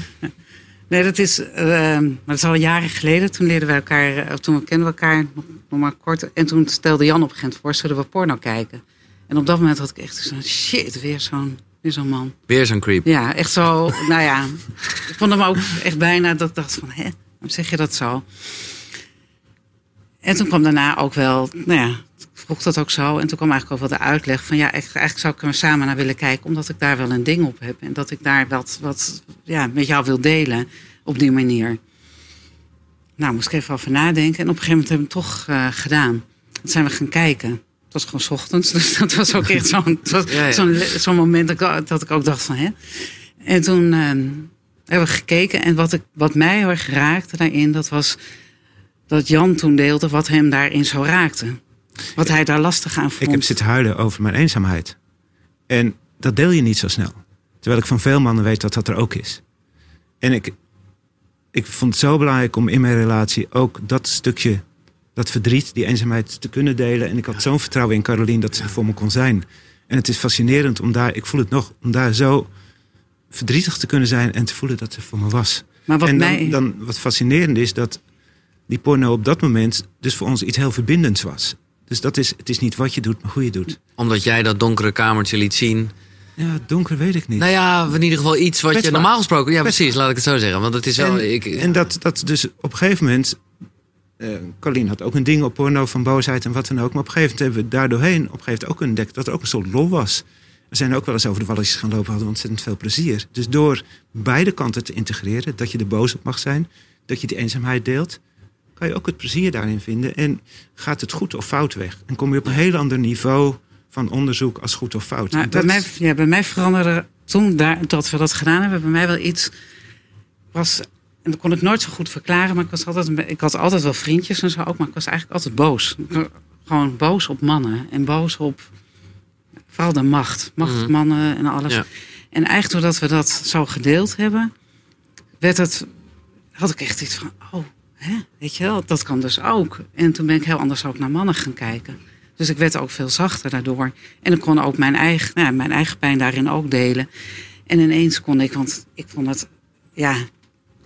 Ik had, ik had er ooit van, ja prima, maar ik had ook iets van porno is gewoon van mannen. Weet je wel, de waarom zou ik naar porno kijken?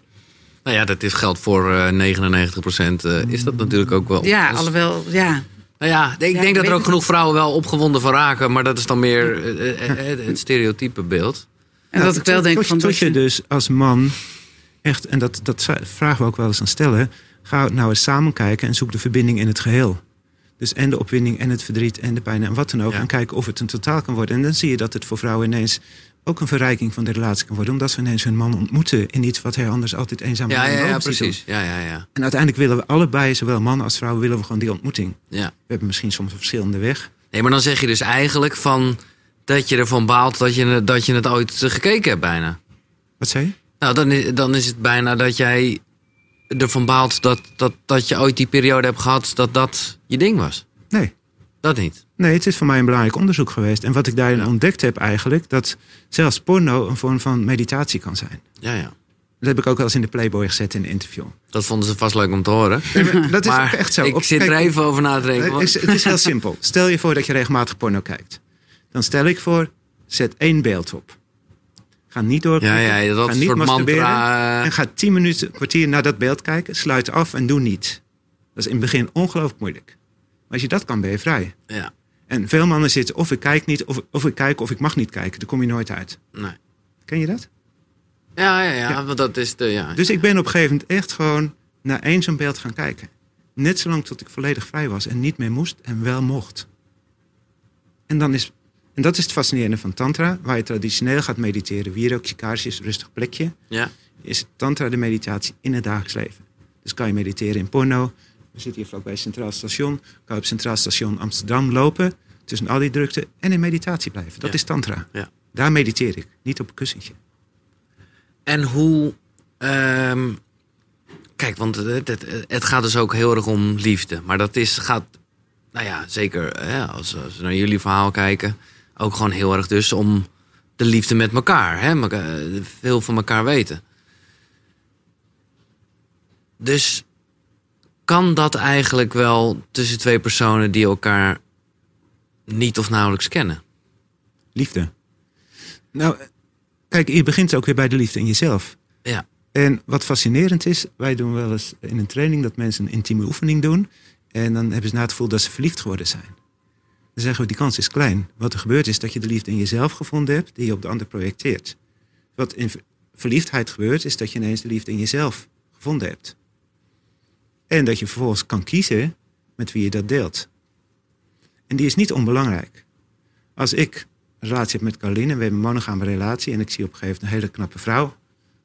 Stel dat die hier ergens zit en ik voel die verliefdheid opkomen, dan weet ik dat het een illusie is dat dat misschien aan jou gekoppeld is. gaat niet over jou. Dat ik voel, oh ja, de liefde in mijzelf komt weer omhoog.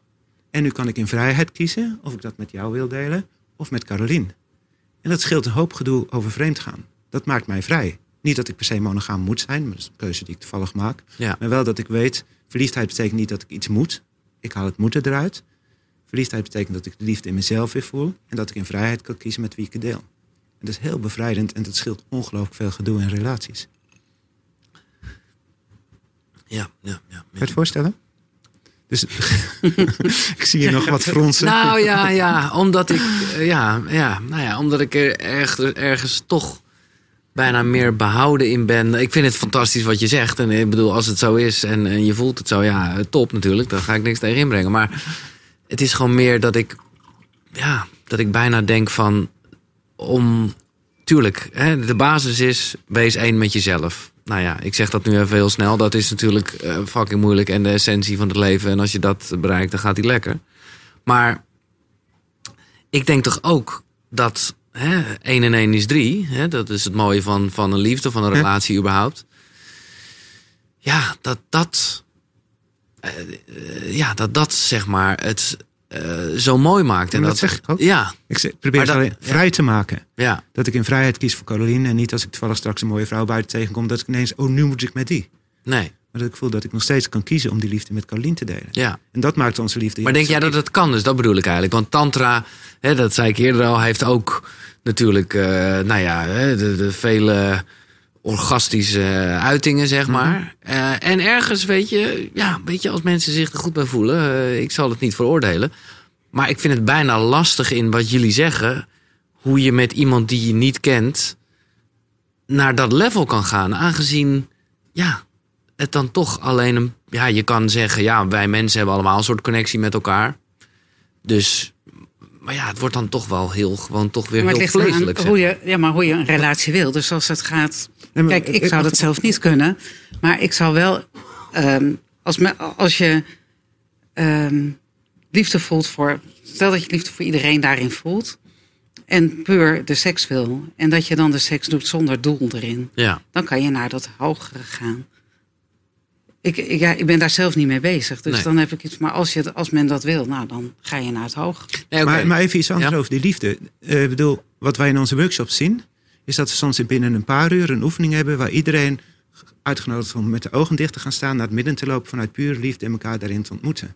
En tot hun stomme verbazing ontdekken ze dan ineens dat er twintig of dertig mensen gewoon dezelfde liefde voelen. En hebben ze iets, oh maar kan ik nu op iedereen verliefd worden? We zeggen nee, maar je kan wel voor iedereen liefde voelen. En dat kan Ja. binnen een paar uur Ja, met is- vreemde mensen. ja, ja, ja. Dat kan. Het zit in je. Ja, nee, dat geloof ik ook heel erg. En eh, ja, wat ik zeg, wat dat betreft is er een connectie tussen mensen sowieso. En het vraagt vervolgens, en dat is ons punt, oefening, oefening, oefening. Ja, om te leren. En waar jij zegt net van je moet één zijn, zeggen wij net iets anders. Want wij zijn niet verlicht, wij zijn niet één. Maar want dat is, want dat is voor jij, ik bedoel, ik, Nee. voor mij zijn het allemaal nieuwe termen. Verlicht is één zijn, is dat eh, Dat, ja, oké, ja, nee, Ja, ja. Ja, ik zal proberen een heel ingewikkeld verhaal in een simpele metafoor te vertellen. Ja, graag. Over liefde. Dus liefde kan je voorstellen, eh, als je bewustzijn voorstelt, dat is een diepe zee van liefde, waarin golven van emoties en gedachten zijn. En als je in zo'n emotie of gedachte zit, dat is geen liefde, dat is gedoe, dat is ruzie, wat dan ook. We hebben altijd allebei in ons. En soms is die golf heel sterk en neemt je bijna over. En dan nog steeds, op dat moment, kan ik kiezen om toch vanuit die liefde te handelen, al voel ik hem niet helemaal, omdat ik me bewust de keuze maak om dat te doen. Dus als wij samen zijn, voelen we niet de hele dag liefde. Helaas. Maar op het moment dat ik het niet voel, hebben wij letterlijk een afspraak gemaakt om toch vanuit liefde te leven. En als ik het even niet doe, spreekt Caroline me ook aan, jou, hebben een afspraak. En dan heb ik, "Jo, ik voel het niet. Maakt niet uit, doe het. En als we daarin oefenen, en dat is nog elke dag oefenen, gaat niet altijd goed, hoeft ook niet. Maar daarin oefenen we. En het is fascinerend dat dat liefde is een keuze. En misschien is het goed om twee, drie zinnetjes uit dit prachtige boek voor te lezen. Ja, ja, graag. Waar dat door onze Tibetaanse leraar eigenlijk heel kort samengevat wordt. En dan denk je, het kan niet. En wij denken, het kan wel. Omdat wij het leven. Toekelopzang, Tibetaanse leraar zegt. Liefde is eigenlijk vooral een beslissing. Of we nu mooie, goede dingen zien of vervelende. We kunnen in beide gevallen beslissen om liefde en compassie te voelen. Wil je nog één keer doen? Ik we meestal in was onze pet workshop. afgeleid door een eh, stoel die... eh, Jij.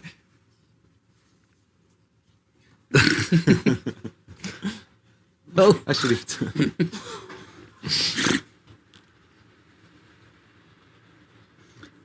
Liefde is eigenlijk vooral een beslissing. Of we nu mooie, goede dingen zien of vervelende. We kunnen in beide gevallen beslissen om liefde en compassie te voelen. Nog een keer? Nee, nee, nee, nee. Nee, ja, ja. Ja. Ja, het is, ik vind het mooi. Het gaat eigenlijk weer terug naar de allereerste aflevering van Koekeroe. Toen ik eh Emiel heb uitgenodigd. Omdat ja, als je het hebt over zelfontwikkeling... dan was dat natuurlijk jarenlang eh, de enige goeroe die dat deed. Oh ja. Ja, toch? Maar je weet je niet, nou ja, dat maakt je ook een mooi mens, Jan. Maar dat was zo. Eh, en, nou ja, die zegt eigenlijk dit, maar dan iets platter. Maar wel, en dat is natuurlijk uiteindelijk ook echt zo. Je bepaalt zelf hoe je je voelt. Nee, Jawel, vind ik wel. Nou je bepaalt niet zelf hoe je voelt. Je bepaalt zelf hoe je handelt vanuit de verschillende dingen die je voelt. Ik kan niet kiezen om alleen liefde te voelen. nee, oké. Ik voel van alles. Maar ik kan wel kiezen om vanuit dat stukje liefde wat ik voel te handelen. Maar dat vraagt niet alleen voelen, dat vraagt ook een bewust besluit. Dat is wat Lobsang zegt. Ja, En wat we zien in de wereld, dat we eigenlijk twee verschillende werelden hebben. In de reguliere wereld hebben we allemaal goede voornemens. Allerlei bedrijven hebben goede voornemens. Bankiers die eh, sluiten convenanten, maar die worden niet geoefend, die worden niet doorvoeld, schiet niet op. Vervolgens in de alternatieve wereld gaan we heel veel voelen en oefenen, maar we bedenken niet, we hebben geen intentie. Dat schiet ook niet op. Wat wij in het boeddhisme geleerd hebben, is om een heldere intentie neer te zetten, liefdevolle aandacht, echt te doordenken, ja. afspraken over te maken en die vervolgens dagelijks te oefenen, te oefenen, oefenen. En dat en en, dat is waar dit verhaal over gaat. En dat zie je op heel weinig plekken. Maar we zien het groeien. Ik wil even naar iets eh, wat ook regelmatig terugkwam. Omdat veel mensen, hè, als het wel gaat echt om, om zelfontwikkelingsboeken, dan is er één klassieker van Napoleon Hill. De titel eh, haat ik bijna omdat het, het is Think and Grow Rich. En het lijkt heel erg alsof het alleen dan maar gaat om geld verdienen. Nou ja, dat is misschien voor velen ook belangrijk. Ik vind dat zelf eh, wat minder belangrijk. Maar als je het in een. Als je rijkheid wat breder ziet, dan is het een wat mooiere titel.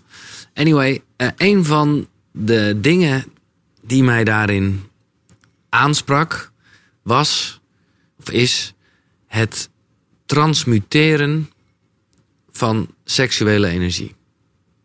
Wat ik eigenlijk vanaf nu toch eerder levensenergie zou willen noemen. Ja. Eh, maar ik heb dat dus heel lang heel lastig gevonden. Terwijl ik wel dacht, ik voelde gelijk dat er iets in zat. Want Ja. ik dacht, jezus, weet je, ik was gewoon een jongetje dat op een gegeven moment, nou ja, ik- hoe lang ik wel niet een gewoonte van heb gemaakt, bijna om voor het slapen gaan, ja, even masturberen slapen, weet Ja. je wel. Dat is, ik denk dat echt veel jongens dat gewoon Ja, gaan doen. ook gedaan. Ja. Dus ergens weet je van, dat is een soort kracht wat in je zit. Dat is fenomenaal.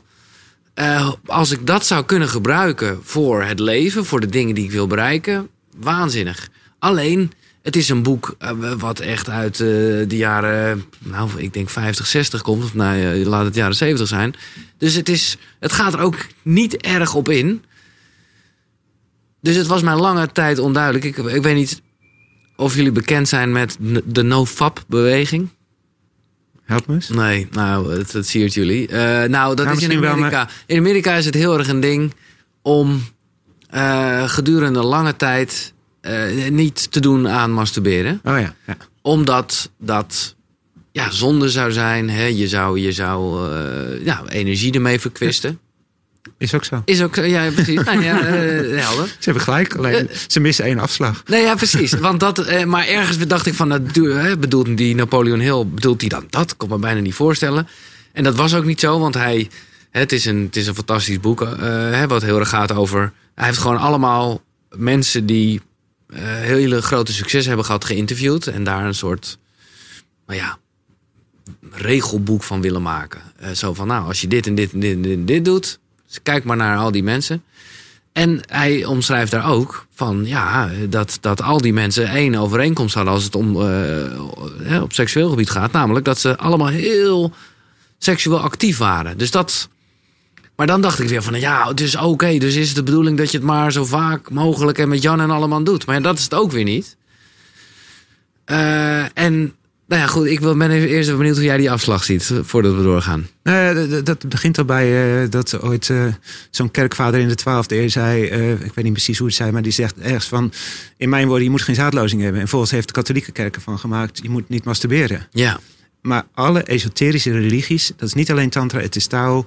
Dan Brown beschrijft ook in de Da Vinci Code de christelijke vorm van Tantra. Alle esoterische religies zeggen, doe veel aan seks, maar heb geen zaadlozing of piekorgasme. Nee. En zorg dat je, noem het transmuteren, noem het wat dan ook, maar zorg dat je die seks omzet in liefde. En dat is de kracht van transmuteren, wat dan, hoe je het ook noemt.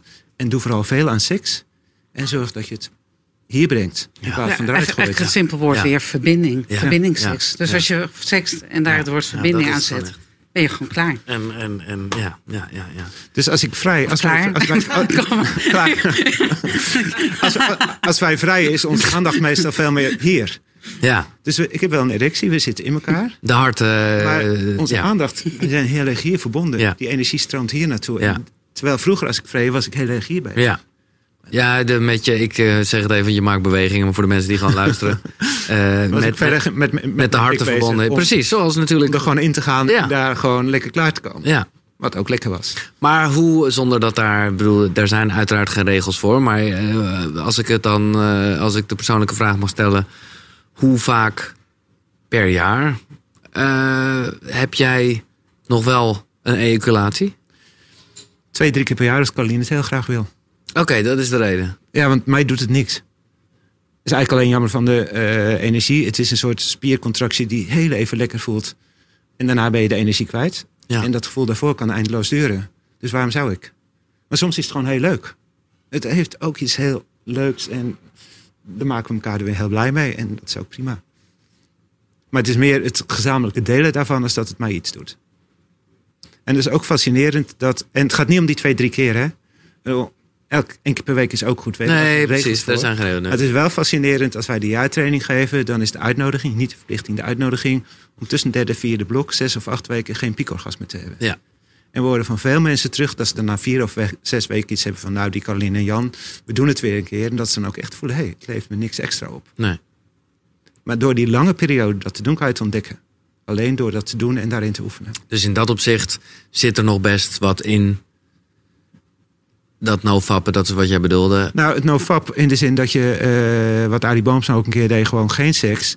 Dat is doodzonde, want dan sluit je levensenergie juist weer af. En dan blijf je in dat of-of zitten. Het blijft een gevecht. Ja, ja, ja, dat wij willen juist uit, het, wij willen ja, klopt, uit het gevecht. Maar het gaat wel, als je die 40 dagen hebt gedaan, of iets dat je keuzes kan maken. Ja. Dus we hebben het over het leren. Dus je weet dat je kan nee, eenmaal het één. Ja.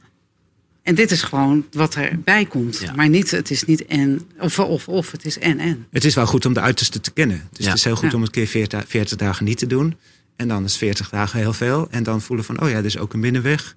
Ik masturbeer of ik bevredig mezelf zonder het nou, Ik zou er nog iets anders over. Voor een vrouw, in ieder geval voor mij... en voor veel vrouwen, als ik dat ook heb gehoord... dat is dat het heel erg bevrijdend is als een man niet altijd maar klaar komt. Dus een zaadlozing heeft. Dus, en later zit ik er ook over te denken van dat komt altijd maar gewoon zo in je. En dat, ja, dat vinden we eigenlijk allemaal heel normaal. Maar het heeft mij ook heel veel momenten ja, geen fijn gevoel gegeven. En niet omdat dan de seks niet fijn was. Maar gewoon dat dat er gewoon is. Ja. En dus ook, de, het normale daarvan. Ja, en natuurlijk ook dat het daarna gewoon ineens een soort van klaar is. Terwijl, ja. Uh, ja. Nee, wat dat betreft uh, de, de, zijn vrouwen daarin van nature gewoon veel verder in. Uh, nou, dat weet ik niet. Want ik denk dat, dat, uh, dat als we het hebben over de piekorgasmes bij vrouwen. En ik ken het zelf ook wel. Dat het moment dat ik naar de piek ga. En dan kan het ook ineens zo helemaal naar de top gaan en hup weg. Ja. En dan is het eigenlijk ook van dat ik voel van, oh ja, en dan is het eigenlijk toch die oefening die helpt. Nog, trouwens nog heel veel andere oefeningen ook hoor. Mm. Maar om dan weer met je aandacht naar je hart te gaan. Dus op het moment dat ik heel erg in die heftigheid zit en in die piek, dan merk ik ook dat ik eigenlijk de verbinding weer een beetje Ja, ja. kwijtraak. En ja, ik ben heel erg verbindingsgericht. Ik, dat Ja, vind ik gewoon fijn om op die manier te zijn. Maar dan raak ik ook op een gegeven moment de verbinding met mezelf kwijt. En soms is dat heel erg lekker om die piek te hebben. En dan weer... eh, Wat misschien nog wel goed is voor, voor de sceptici. Wij Ja. hebben ook wel een beetje... Voor de eh, sceptici zeg je? ja. ja, ja. We hebben ook wel wat contact gezocht met wetenschappers. Ja. Dus niet alleen met Nee, Tibetaanse leraren, nee, maar ook gewoon met even hoogleraren in Groningen. cijfers willen en we. dat soort dingen. Van, eh, nee, ja, gewoon wat gebeurt er nou in zo'n eh, MRI-scan als je een orgasme hebt. Oké, ja, ja, ja, En interessant. een piekorgasme of zaadlozing beleef je alleen. Ja, En we hebben, ik heb ook wel eens een film gezien waar je alleen de gezichten ziet van mensen die vrij en niet afgeleid worden door al die bewegende delen. En dan zie je, naarmate ze dichter bij het orgasme komen, je doet het. Het is iets waar je helemaal in jezelf keert. Ja. En het dalorgasme of hartorgasme, dat verbindt. Ja. En dat doet dus iets met hormonen. ja. En dat zou natuurlijk het moeten zijn. Ik bedoel, als het gaat over... Wat wij doen is eigenlijk onszelf voeden met oxytocine. Wat letterlijk verbindend is. En wat je in de piekseks doet, is steeds meer dopamine nodig hebben. Wat verslavend is, waar je steeds heftiger nodig hebt. En in dat piekorgasme komt heel veel prolactine vrij. Ja. En is in één keer alle zin weg. Nou, ik ben blij dat je het ook weer even zo dat wetenschappelijk zegt. Want kijk, jij mag dan eh, zeggen, nou oké, drie keer per jaar, ik doe het een beetje voor Carolien zelf, eh, hoeft het voor mij niet. Ja, laten we nou niet net doen alsof het ook niet eh, iets inderdaad een soort lekker gevoel geeft. En, en, maar dat is dus die dopamine, wat jij zegt. Ja. En dat is daar per definitie, nou ja, Nou, maar die dopamine kan je ook in het vrije zonder piekorgasme. zeker, nee, dat geloof ik. Maar Alleen dan word je er minder, minder afhankelijk van, omdat je niet naar die piek toe moet. Maar hoe, wat is, eh, daar heb ik ook al wel dingen over gelezen met echt het, het, het, het trainen van je Pyreneeën en dat soort grappen.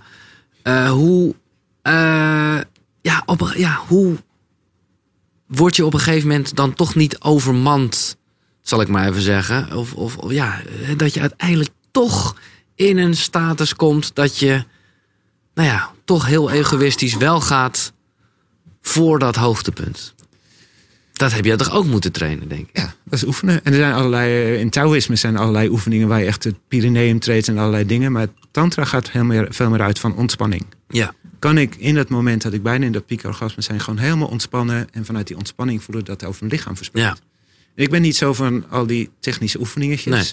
Heb je ook niet, heb je ook niet eh, hoeven doen of In gedaan? het begin heb ik dat even gedaan, maar eigenlijk dat was niet zo met, mijn met, ding. met eh, over je ruggenwervels en weet ik wat de allemaal. microcosmische kringloop. Dus dat je probeert je zo helemaal- te ingewikkeld voor mij. Maar voor sommige mensen is dat heel goed, hè? Dus iedereen heeft zijn eigen weg om daar te komen. Maar mij heeft het heel erg geholpen gewoon dat ik met mezelf aan het vrijen was en dan gewoon op bed lag en die erectie voelde. Ja. Eigenlijk niet zoveel deed. En dan voelde dat ik steeds meer bij dat punt kwam. En dan gewoon helemaal in ontspannen en voelen van, hé, hey, nu stroomt het door. In het begin ging het af en toe mis, had ik zaadlozing, was ook niet Nee, precies. Dan ging je toch. Nee, oké. Maar dan dat moet er is- weer iets. Dat is gewoon. eh, ja, het ja. spel. Dat is Ja. het spel. Ja, nee, maar dat vind ik fijn om te horen. En ik ben 59 en toen ik 40 was, had ik misschien wel meer zaadlozingen. Dus Ja, ja, ja, oké. dit is voor elk mens anders, het is per leeftijd anders. Ga daar geen nieuwe norm van Nee, maken. nee, van, nee, nee, alsjeblieft. Nee, nee, nee. Oké. Wat zijn. ehm, en het hoeft helemaal niet hiermee te maken hebben hoor, maar dat is een terugkerende vraag. Wat zijn boeken die voor jullie inspirerend zijn geweest? Of eh, nog steeds zijn, maar. Ja. Nou, als het, als het over tantra-boeken gaat, dat dat zijn natuurlijk wel meer boeken inspirerend, maar het, tantra, dat is eh, een boek van Lama Yeshe. En dat gaat over. ehm ben ik het helemaal kwijt. Nou, het gaat over tantra. Dat gaat over tantra inderdaad. En over het verlangen. En het eh, ja, kunnen zijn in je verlangen. Dus ben je doelgericht, ben je terughoudend, kan je in die balans zijn. Dat is eigenlijk wat, eh, nou, ja, dat is waar, nou, waar eigenlijk, ja, waar onze trainingen eigenlijk ook over Ja. gaan. Maar wat mij wel heel erg raakte in zo'n boek. Ja. En een boek van Osho, of meerdere boeken van Osho, maar een boek van Osho ook. Ja, maar toch nog even. Sorry, we gaan, je gaat heel snel naar het andere boek. Ik wil nog even. Nee, nee, maar heel goed. Omdat, nou ja, dat komt ook in jullie boek naar voren. En, en ergens heb je het al een paar keer genoemd, Jan. Omdat je dus dat verlangen ook niet moet veroordelen. Nee. Dat moet je juist gewoon accepteren. En er verder. Ja, hoe zeg je dat? Punt. Dat boek van La- Lama Yeshe. Lama Yeshe is een van de eerste Tibetaanse leraren die naar het westen, kwam. En dat boek heet gewoon Tantra. En hij laat echt op een fantastische manier zien dat verlangen de ultieme weg naar spirituele verlichting is. Waar we altijd verlangen veroordelen, is dat juist de weg. En hij zegt, dit is juist iets voor jullie Westerlingen. Want jullie zijn zo bezig met, verlangen. Ja, ja, met dingen willen bereiken. Ga daarin mediteren Ja. en voel wat er is als je te veel uitreikt, als je veel terughoudt en als je letterlijk in die balans bent. En wij hebben dat eigenlijk vertaald in een hele simpele oefening. Je gaat naar voren, dat is het uitreiken. Naar achteren terughouden. En dat je letterlijk voelt waar je in balans zit. En dat gaat de hele dag door. Nu al hier. Dus ik zit naast Carolien. En dan wil zij wat zeggen, dan voel ik, ik wil ook wat zeggen. En denk, oh ja, in balans. Ja, ja, ja. Of je krijgt een geïrriteerd appje. En je doet gelijk dit, niet verzenden. Nee. Je doet dit, dan word ik de bedweter, schiet ook niet op. En als ik letterlijk vanuit die fysieke houding van balans dat appje beantwoord, dan is het een ander antwoord. ja. Dus dat hele ingewikkelde verhaal van Lama Jesse vertalen wij in dit soort simpele Ja, oefeningen die je gewoon de hele dag kan doen. Dus ook daar weer goed naar je lichaam luisteren en, en een beetje observeren hoe het voelt en wat, Maar je, echt wat je doen. feitelijk doet. Ja, Echt ja. doen. Gewoon in een vergadering. Je voelt wanneer je te veel naar voren gaat, niet doen. Je voelt wanneer je de bedweter wordt, niet doen. En als je in balans in die vergadering zit, zelfs al zeg je niks, je bent een bijdrage aan die vergadering. Nou, als je hem trouwens gaat vertalen naar, naar de seks, waar we het net al over hadden. Dan is het eigenlijk ook van, was je, ben je, weet je van jezelf dat jij eh, voor de- degene bent die bijvoorbeeld doelgericht is. Mhm. Of dat je denkt van, eh, nou wij zeggen in de- in de training vaak wel. Of ben je iemand die op de rand van het bed gaat liggen en dat je denkt, nou dan mag ik wel lekker gaan slapen. Dus Ja, ja. eigenlijk op het moment van, oh nou, er gebeurt misschien iets. Een beetje de, zee, de zeester noemen wij dat. Gewoon, eh, eh, Dat is ook een mooie. Maar dat je daarin dus ook dus die, dat voelt. En, als, en het mooie is dan als je dat van bewust bent, dat je dan de omgekeerde beweging eens kan doen. Want soms kan je, zeker in lange, lange relaties, het van ik ben, ja, ik ben degene die altijd zin heeft. Of ik ben Ja, degene die altijd maar moet uitreiken. Of waarom ben je aan het terughouden? Terwijl als je, en het gaat niet alleen over seks, ook in andere situaties. En kan je daarin, als je het omgekeerde doet, dan geef je ook de ruimte aan de ander. Dit gaat Om eigenlijk over komen. het hele leven. Ik, geef, ik werk ook als projectmanager bij de gemeente Utrecht. Ik geef de mindfulness. Ik zal het woord tantra of seks daar nooit gebruiken. Maar ik leer die mensen wel om in die balans ja. te zitten in een vergadering. Of, Ja. En je zi- ziet dat er gewoon iets verandert in hoe we samenwerken. Nou ja, het is grappig, want jij zegt het woord balans. En als je het hebt over eh, nou ja, heen en weer gaan, geven en nemen, hoe je dat ook wil zeggen. Ja, Ja. je denkt al snel aan gewoon zo'n balletje wat op en neer gaat. Ja. En ja, dat is natuurlijk, dat is wat balans dan is. Ja. Dat Maar het is weer wel eigenlijk oefenen, echt oefenen, oefenen, oefenen. Maar Ja. op dit moment, want ik, ja, Jan die kan dat veel makkelijker zeggen, maar die, die praat dan erin. En dan zit ik echt zo en dan denk ik, oh, je mag eigenlijk dit toch zeggen, oh dat. En oh nee, eigenlijk heb ik het toch niet helemaal zo gezegd. en dan is het echt zorgen dat ik aanwezig blijf. En dan is de neiging, en dan doe ik eigenlijk heel snel, ben ik toch telkens aan het bewegen. Ja, ja, ja. Van, oh ja, ik zit hier en geen oordeel erop. Ik heb het zo gezegd. En natuurlijk, ik kan het nog veel mooier zeggen. Of ik heb het toch niet helemaal oké gezegd. Nou, dat is ook iets wat gewoon bij, heel erg bij mij hoort. Maar wat, wat wel is, door tantra, dat ik heel erg heb geleerd om daar niet...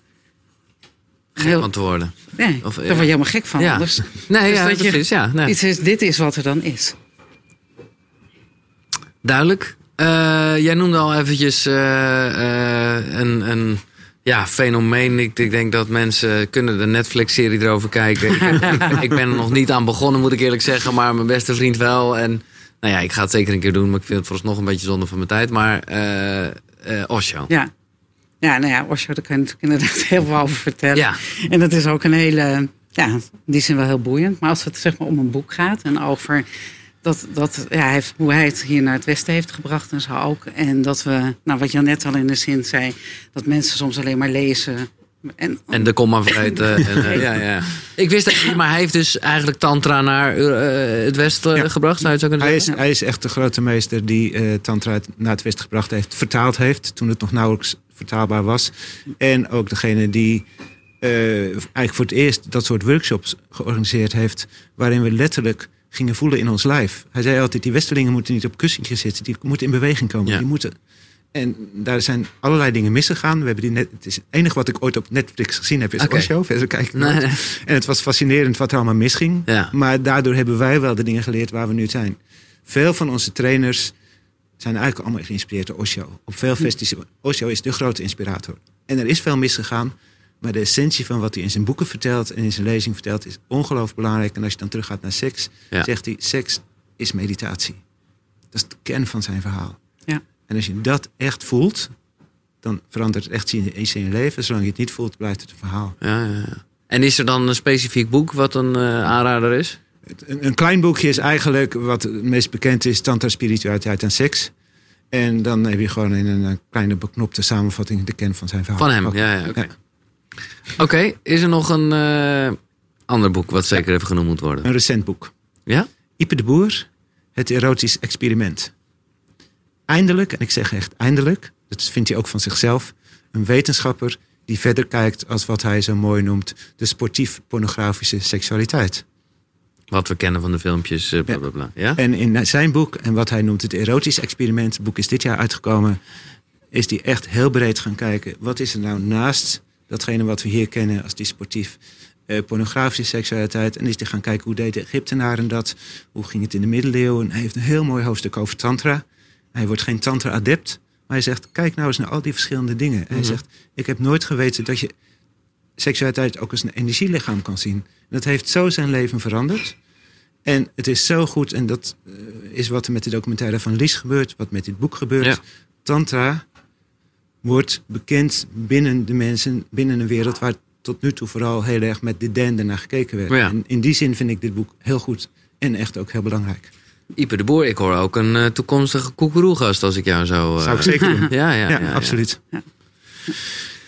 Interessant, het erotisch experiment. Nou ja, de boeken komen gewoon weer eh, aan de lijst in de mooie Koekeroe boekenkast. Ehm, is er nog iets anders? Want ik zie, ja, ik ben gewoon gefascineerd door de gele briefjes die jij in jullie eigen boek, eh, De Geheim van Tantra, eh, hebben gedaan. Is er nog iets anders waarvan je denkt, nou ja, dat wil ik zeker, of is het allemaal wel benoemd? Of hoe, eh, Er zijn nog Ja. twee dingen. Ja, uit het boek wel. En ik zou nog wel even iets willen benoemen nog over die, die, die documentaire. van Lize, ja. Ja, Heel goed. omdat ik eigenlijk iets eh, wel had. En dat was, kwam ook door de wereldrijd door. En er was een hele ophef bij hoe dan de mannen reageerden. En Ja. toen ging ik dat zien. En toen dacht ik, nou, wat is daar nou voor ophef aan? Moet ik je eerlijk zeggen. Dat ik echt dacht van, nou, dat- die mannen die zeggen dus eigenlijk van.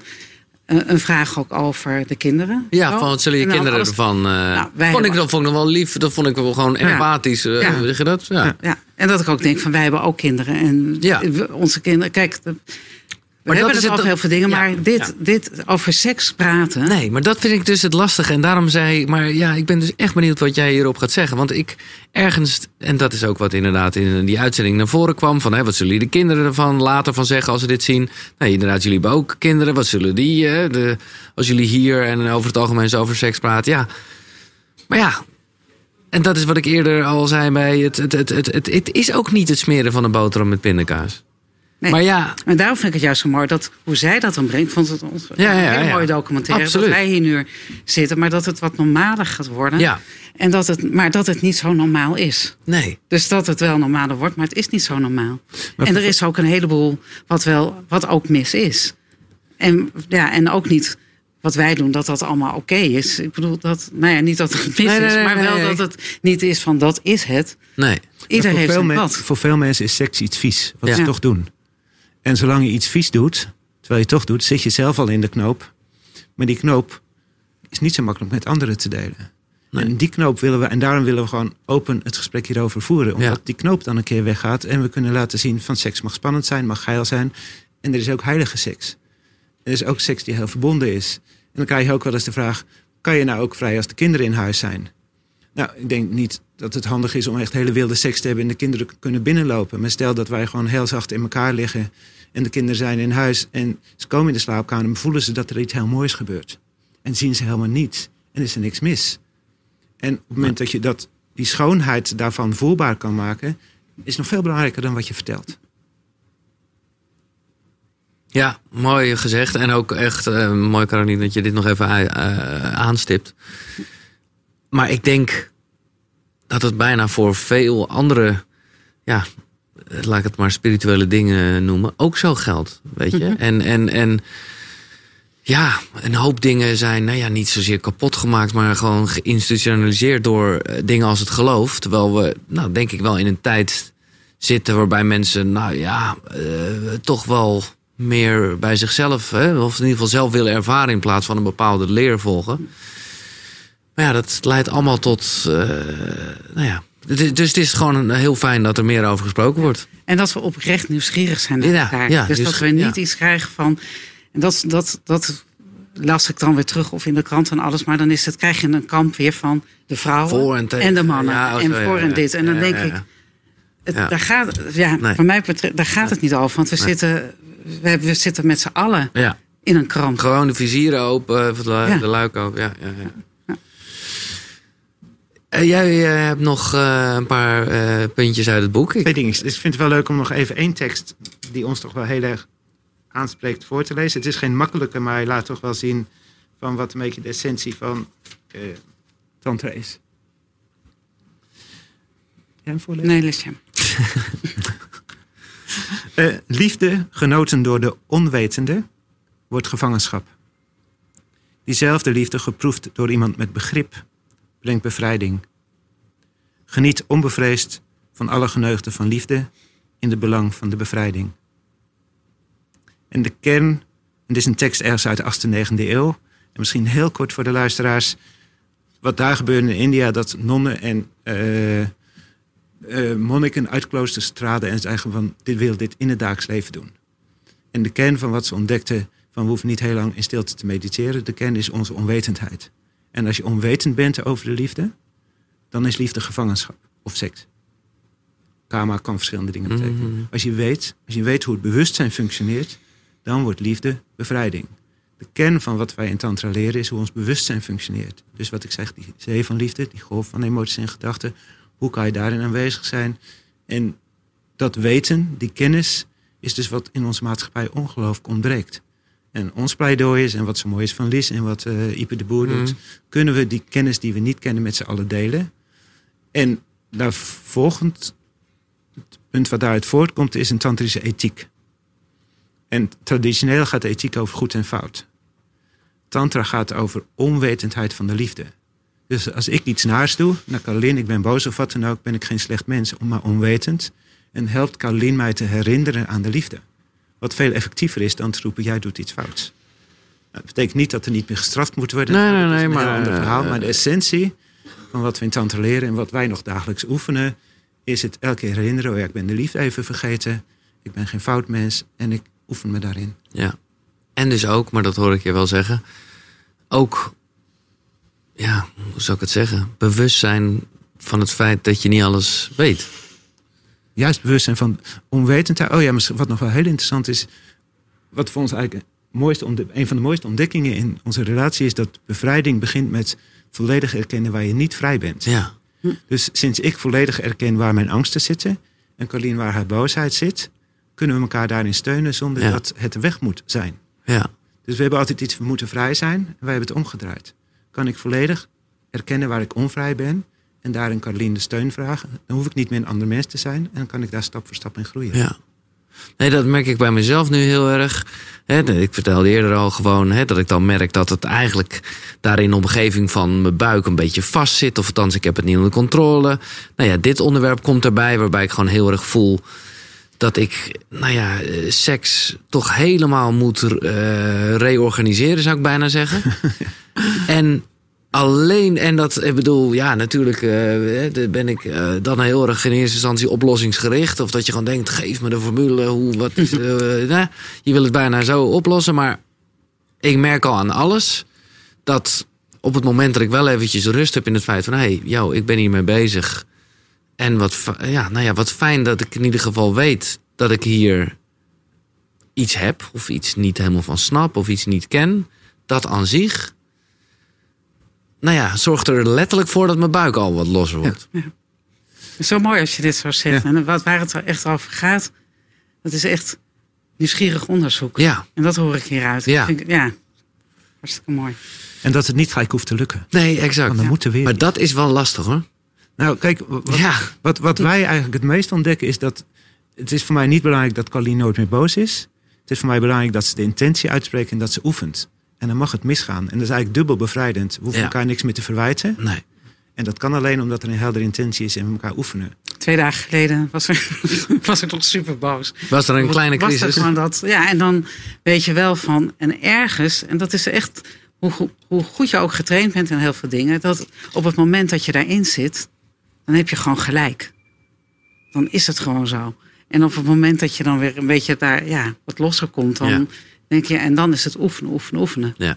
En ook het moment zelf, je wordt een keer bewuster dan van, en dan En je schakelt steeds en op dat moment wil je dat eigenlijk niet. Want dan denk je, ach, weet Nee, je wel. precies. Van, Dat is dan ook je houvast. Daar blijf je letterlijk verkrampt in Ja. hangen. En dan is het, Ja. weet je, ja, dan vind ik weer ademhaling is. eh, ja, eh, ademen. ja, Maar dat is het ook. Ademen, voet op de grond voelen. En dan denk je, oh, suf, suf. weet Ja, je, en ja. je gaat het gewoon doen. En het werkt. Maar wat grappig dat jullie daar dan nog steeds... eh, dat vind ik ook een leuk vooruitzicht. Dat het ook nooit klaar is dus. Dat je niet... eh, Misschien nog, we hebben het niet zoveel over emoties gehad. nee. Daar kunnen we heel lang verhalen over hebben. Maar misschien nog één Nee, ja. eh, leuke anekdote van Caroline. Zal ik heel kort toelichten. Maar het verhaal van Annemiek. Dat is gewoon zo'n Oh, prachtig Ja, verhaal ja, van... Dat is zo'n leuk verhaal. Ja. Even heel kort. We maken een onderscheid tussen gevoel en emotie.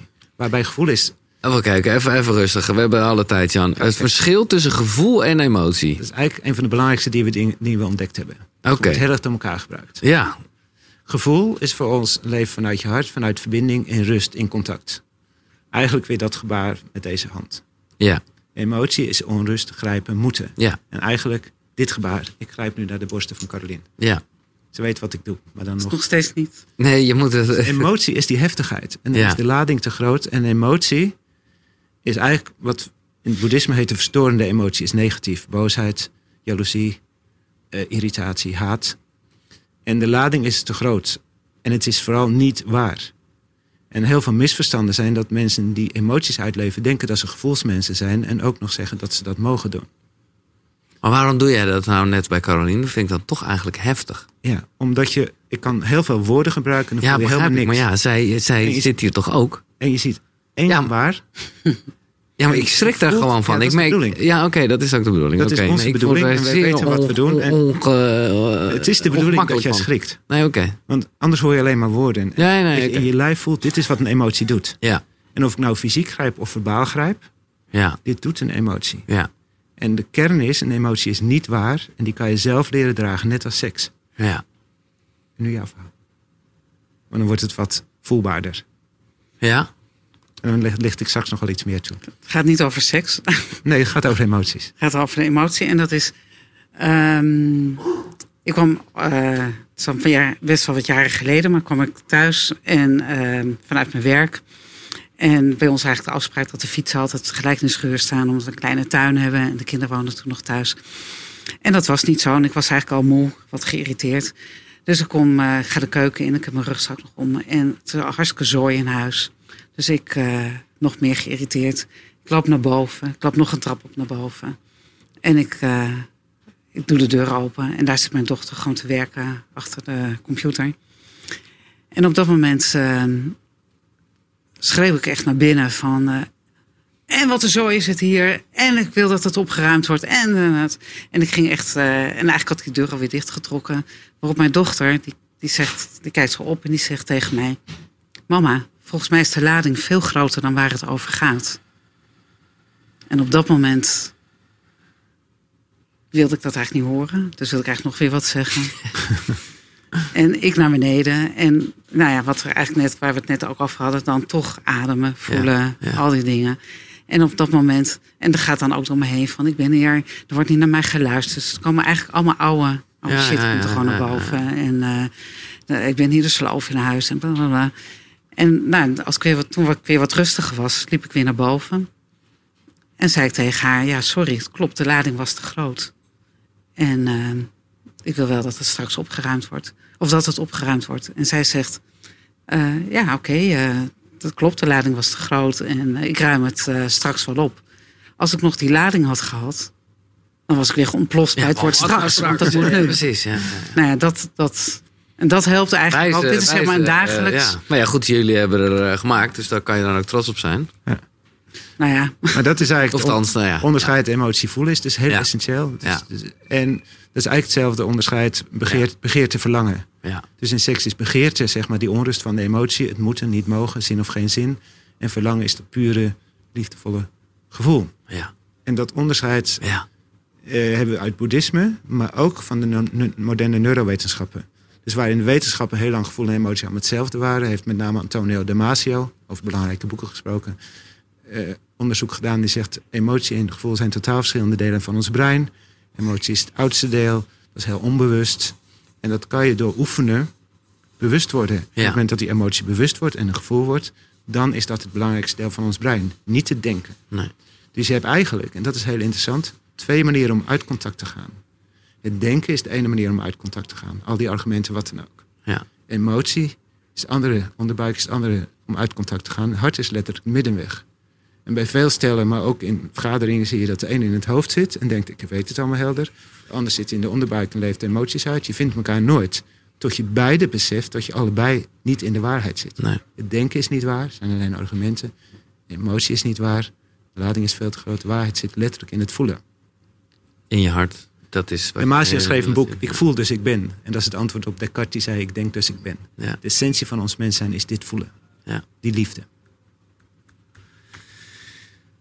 Mooi, mooi, mooi. Eh, mooie laatste woorden, maar niet voordat ik toch nog even de vraag stel of er mensen nog zijn die eh, vragen willen stellen. Want eh, er is hier een publiek. eh, wat Hallo. koekeroekies die hier zijn. Eh, ja, stel jezelf even voor en stel de vraag vooral. Ik eh, ben Manu Nelemans en ik ken eh Carolien en Jan van twee keer een dag meegemaakt te hebben al. Dus ik wist al een klein beetje ervan. Ehm, ik wist niet dat het helemaal geënt was, voornamelijk op seks vandaag. Maar ehm, er werd natuurlijk ook meer gezegd en Ja. daar gaat mijn vraag ook over. Eh, op het moment dat jullie in verbinding staan samen met elkaar, op welke manier dan ook, vaak is dat misschien seksgerelateerd of fysiek in ieder geval. Wat gebeurt er op het moment dat jullie eh, uit elkaar gaan? Want ik neem aan dat je niet de hele dag samen bent. Ehm, want het is een heel prettig gevoel natuurlijk. Als je zo verbonden bent, in liefde met elkaar. En dan is er opeens het gat, de leegte. Of hoe gaat dat? Dat is eigenlijk de vraag. Hoe doen jullie dat? Kijk, de kern, de kern van wat wij hierin door oefenen steeds meer ontdekt hebben, gevoeld hebben, dat die verbinding niet afhankelijk is van de nabijheid. Maar dat ik eigenlijk het moment dat ik daaruit ga, uitga, nog steeds in die verbinding blijf, omdat die verbinding in essentie in mezelf te voelen is. Ik zal één voorbeeld geven. Een aantal jaar geleden was ik met een aantal internationale trainers op Corfu ergens. En Carlien zat thuis in Nederland. Op een gegeven moment waren we daar hele spannende oefeningen aan doen. En iedereen eh, was daar bezig. En ik zat dus helemaal op mezelf met mijn ogen dicht. En op een gegeven moment voel ik als het ware dat Carlien letterlijk daar bij mij zit. En in verbinding met mij is. Terwijl we op 2000 kilometer afstand zijn. En ik bel haar daarna. En ze, ook, op die af- afstand voelen we gewoon heel nabij. Terwijl ja, dat misschien best een reden kan zijn dat zij het spannend vindt dat ik met allerlei andere mensen ben. Maar er is zo'n vertrouwen in die liefde en zo'n vertrouwen in die verbinding dat die ook daar gewoon aanwezig is. Dus eh, jullie verbinding is zo sterk dat je dat, al ben je niet bij elkaar, dat toch nog kan voelen. Ja, maar dat En als je, vooral- dat, als je dat niet zou doen, wat dan? Wat is dat? Het is vooral omdat die verbinding zo sterk in mezelf is. Oké. Daar begint het. Maar jij kent dat toch zelf ook wel met gewoon liefde? Ik bedoel, Ja, als, je familie hebt, of gewoon vrienden, of, eh, of een liefdesrelatie, dan is toch juist het mooie dat diegene altijd in je hart zit en je dus connected bent? Ik, ik merk bij mezelf dat ik soms de bevestiging nodig heb van die persoon. Of dat een, een kind is, of een ouder, of een vriend. Mijn vriend. Dan eh, heb ik dat nodig. Daar even contact mee te leggen om die verbinding te blijven voelen. Maar, nou ja. Nou, dat, ik- dat ik- is op ik- zich wel ik heel mooi. haar ook weer om dat contact te leggen. Dus dat, is, dat hoort er allemaal bij. Ja, nee, maar het is ook wel mooi als je dat zo deelt daarin. Want los van de, deze relatie zeg maar, met Jan ken ik het ook wel met mijn kinderen. Die gaan op een gegeven moment het huis uit. En dan is het op, ja, dan in het begin dan wordt er nog eh, wat geappt en gebeld en zo ook. Maar ja, op een gegeven moment als ze het, ja, hebben ze je eigenlijk niet meer nodig. En dan is dat er niet. En dan is het nog steeds wel van, ja, hoe, kijk, ik voel dan nog wel die verbinding. Maar soms als ik me niet helemaal lekker voel, dan heb ik toch iets van, hé, hey, ben ik nog wel in beeld? Of is er nog wel verbinding? Nou, dan maak ik die verbinding weer met mezelf. Maar het zit, nou ja, wat ik eigenlijk ook al zegt, van in het dagelijkse, met allerlei andere mensen heb je dat ook. Je bent bij elkaar, maar je bent ook weer niet bij elkaar.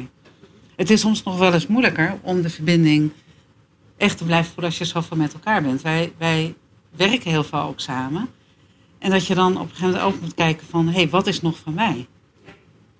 Dus, dan is het, dus dat kan soms ook lastig zijn. Van, en daarin is het ook ja, weer die oefening eigenlijk voor jezelf ook te doen van afstand en ja, het uitreiken, terughouden of in het midden. Ja? Ja, dankjewel. Goeie vraag. Eh, iemand anders die een vraag wil stellen? Ja. Oh, sorry. Nee, dat is prima. Hallo. Stel jezelf even voor als je wil en eh, de vraag. Ik ben Dushka en ik weet dat het nu eigenlijk vooral is gegaan over de verbinding die jullie voelen met elkaar. Maar je kan tantra natuurlijk ook op een heleboel andere manieren toepassen. bijvoorbeeld, eh, hoe, hoe doe je dat bijvoorbeeld in je werk? Of eh, zeg maar voor het rode stoplicht of Ja. dat soort eh, dingen. Nou ja, dat, dat- in die zin hetzelfde eigenlijk eh, als in een relatie, zeg maar ook. Maar dat komt eigenlijk weer toch de, de, het uitreiken, het terughouden en in die balans. Dus als het gaat over vergaderingen. Ik zit ook, werk ook in, in de zorg en daar nou, veel vrouwen. Als wij vergaderingen hebben, dan gaat iedereen hup, eh, alles zeggen. Inclusief ikzelf, zeg maar ook. Ben heel veel aan het eh, woord. Op een gegeven moment denk ik, jeetje, wat zijn we... we- Weet je wel, dan ga ik meer die terugtrekkende beweging doen. Zo van, oh ja, laten we maar aankletsen. En in het verleden was het ook vaak, dan hoorde ik dat in de wandelgangen wel weer eens terug. En nu is het eigenlijk zo dat ik, als ik zorg dat ik in die balans kom... dan heb ik de keuze om iets wel of niet te zeggen. En dan hoor ik ook veel beter wat de anderen zeggen. En dan denk ik, oh, het is al bijvoorbeeld gezegd. Maar mijn toon en mijn stem is ook anders. Dus als, als we er niet allemaal uitkomen. En dan kan ik het zijn of iemand anders. Maar als ik het dan bijvoorbeeld ben, dan zeg ik bijvoorbeeld wat misschien al tien keer is gezegd. Maar dan zeg ik het net rustiger. En dan is het ineens, oh, wat een goed idee. En eh, nou, dan kunnen we naar het volgende punt. Dus daarin, bijvoorbeeld in werksituaties, doe ik dat op die manier. Maar heel erg zorg dat ik in die balans telkens zit. Ben ik me bewust van, ja, ik kan soms heel erg terugtrekken, maar ik kan ook in heel veel situaties juist heel erg naar voren gaan. En wij kiezen juist om die baan te hebben, Carlien in de zorg, ik als projectmanager bij de gemeente Utrecht, omdat we die verbinding tussen die werelden willen leggen. Ik kan wel hier een mooie verhaal houden over tantra en liefde, maar het wordt pas interessant als ik als projectmanager voor 100 boze bewoners sta. En kan ik bij die 100 boze bewoners in contact blijven, in balans blijven, laten voelen dat ze echt gehoord worden en vervolgens ook zorgen dat ik daar iets mee doe. Niet alleen maar goed luisteren, maar ook gewoon die praktische dingen doen, zodat je als overheid ook iets laat zien dat er iets meer is als bureaucratie, maar ook liefde. Dus daar komt het echt voor ons op aan. Kunnen wij het daar toepassen wat we hier vertellen? Kan je iets mee? Tevreden? Of? Ja. Maar, maar bedoelde jij ook, want ik, ik snapte je vraag bijna zelf niet helemaal. Maar bedo- eh, bedoel jij het in de zin waarbij tantra, eh, meditatie, mindfulness eigenlijk hetzelfde is? Nou, als, als tantra in essentie gaat over verbinding met jezelf... Ja. en van daaruit verbinden met de anderen... dan kan je dat in elke situatie doen. Ja. Dus ook in een werksituatie. Ja, ja. Ja. En het is heel vaak dat in, in werksituaties het vooral gaat over de hoofddingen. En over, terwijl er een onderstroom is die, die iedereen volgens mij in, in zekere mate voelt. Ja. Maar het is heel moeilijk om die te benoemen. En juist als je die gaat benoemen, dan, dan gebeuren er allemaal dingen. Ja. Ik denk dat het veel meer is de- het stukje compassie erbij, wat je, wat je noemt. Ja. Het stukje meditatieve, het stukje compassie erbij. En dat je dat in het dagelijks leven naar voren brengt. Ehm, ook in de seksualiteit. Maar kan je dat eigenlijk overal voerbaar laten maken, juist als het spannend is? En dat is wat we eigenlijk zeggen in Tantra. We zoeken juist die spannende situaties op en kan je dan alle momenten schakelen. Ik zit in een vergadering, een wethouder zegt: Ik heb je stuk niet gelezen. Ik voel die irri- irritatie opkomen. En alle momenten denk ik: Oh nee, liefde. En dan zet ik gewoon een. Echt, dat is hard werken, maar in het moment. En dan heb ik gewoon een andere toon, andere stem en er gebeurt iets. Het is nog steeds hard werken, maar het kan alle momenten. En mensen denken dikwijls aan mindfulness. Oh, ik moet een uur lang. Nee, precies. Ja, ja, En wij zeggen altijd in onze workshops: het dagelijks leven geeft je zelden zoveel tijd. Kijk of je het nu in één keer kan. Ja. Dat is Tantra. Is er nog iemand anders die een eh, vraag heeft? Eh, nee, ja, vragen eh, kunnen natuurlijk sowieso gesteld worden bij jullie altijd. Eh, ik kan ze ook doorgeven aan mensen. Tantratraining.nl Ja. is jullie website. En los van het boek wat jullie geschreven hebben, geven jullie ook regelmatig ja, sessies, hoe zeg je dat? Workshops, soms een paar dagen. Dat kan in, eh, dat kan in je eentje zijn. Dat kan met je partner zijn. Dat kan ook zijn in je eentje als je wel je, een partner hebt, maar toch in je eentje wil doen. Afijn, eh, je kan het allemaal lezen op tantatraining.nl. Ik eh, denk zeker te weten dat onze wegen elkaar nog wel gaan kruisen. Ik, ik, ik bedank jullie echt ontzettend voor, nou ja, niet alleen voor vanavond, maar sowieso ja, de wijsheid die eh, ja, jullie opgeschreven hebben. En voor mij in ieder geval een hoop duidelijk hebben gemaakt in een eh, ja, mooie tocht waar ik eh, mee bezig ben. En met heel veel plezier eigenlijk. Eh, dus ontzettend bedankt voor jullie tijd. Ja, En jij ook heel erg bedankt. En ik denk dat ik ook namens Carolien spreek. Dat wij vooral in het voorgesprek en nu ook heel erg geraakt zijn. Doordat je je persoonlijke geraaktheid hierin brengt. En dat is waar voor ons Tantra begint. En dat is waarom we het heel fijn vonden om dit gesprek met jou te mogen voeren. Dank je Ja, wel. Fijn. Ja, dankjewel. Applaus, Jan en Carolien. Dank je wel. Dit was Koekeroe. Tot de volgende.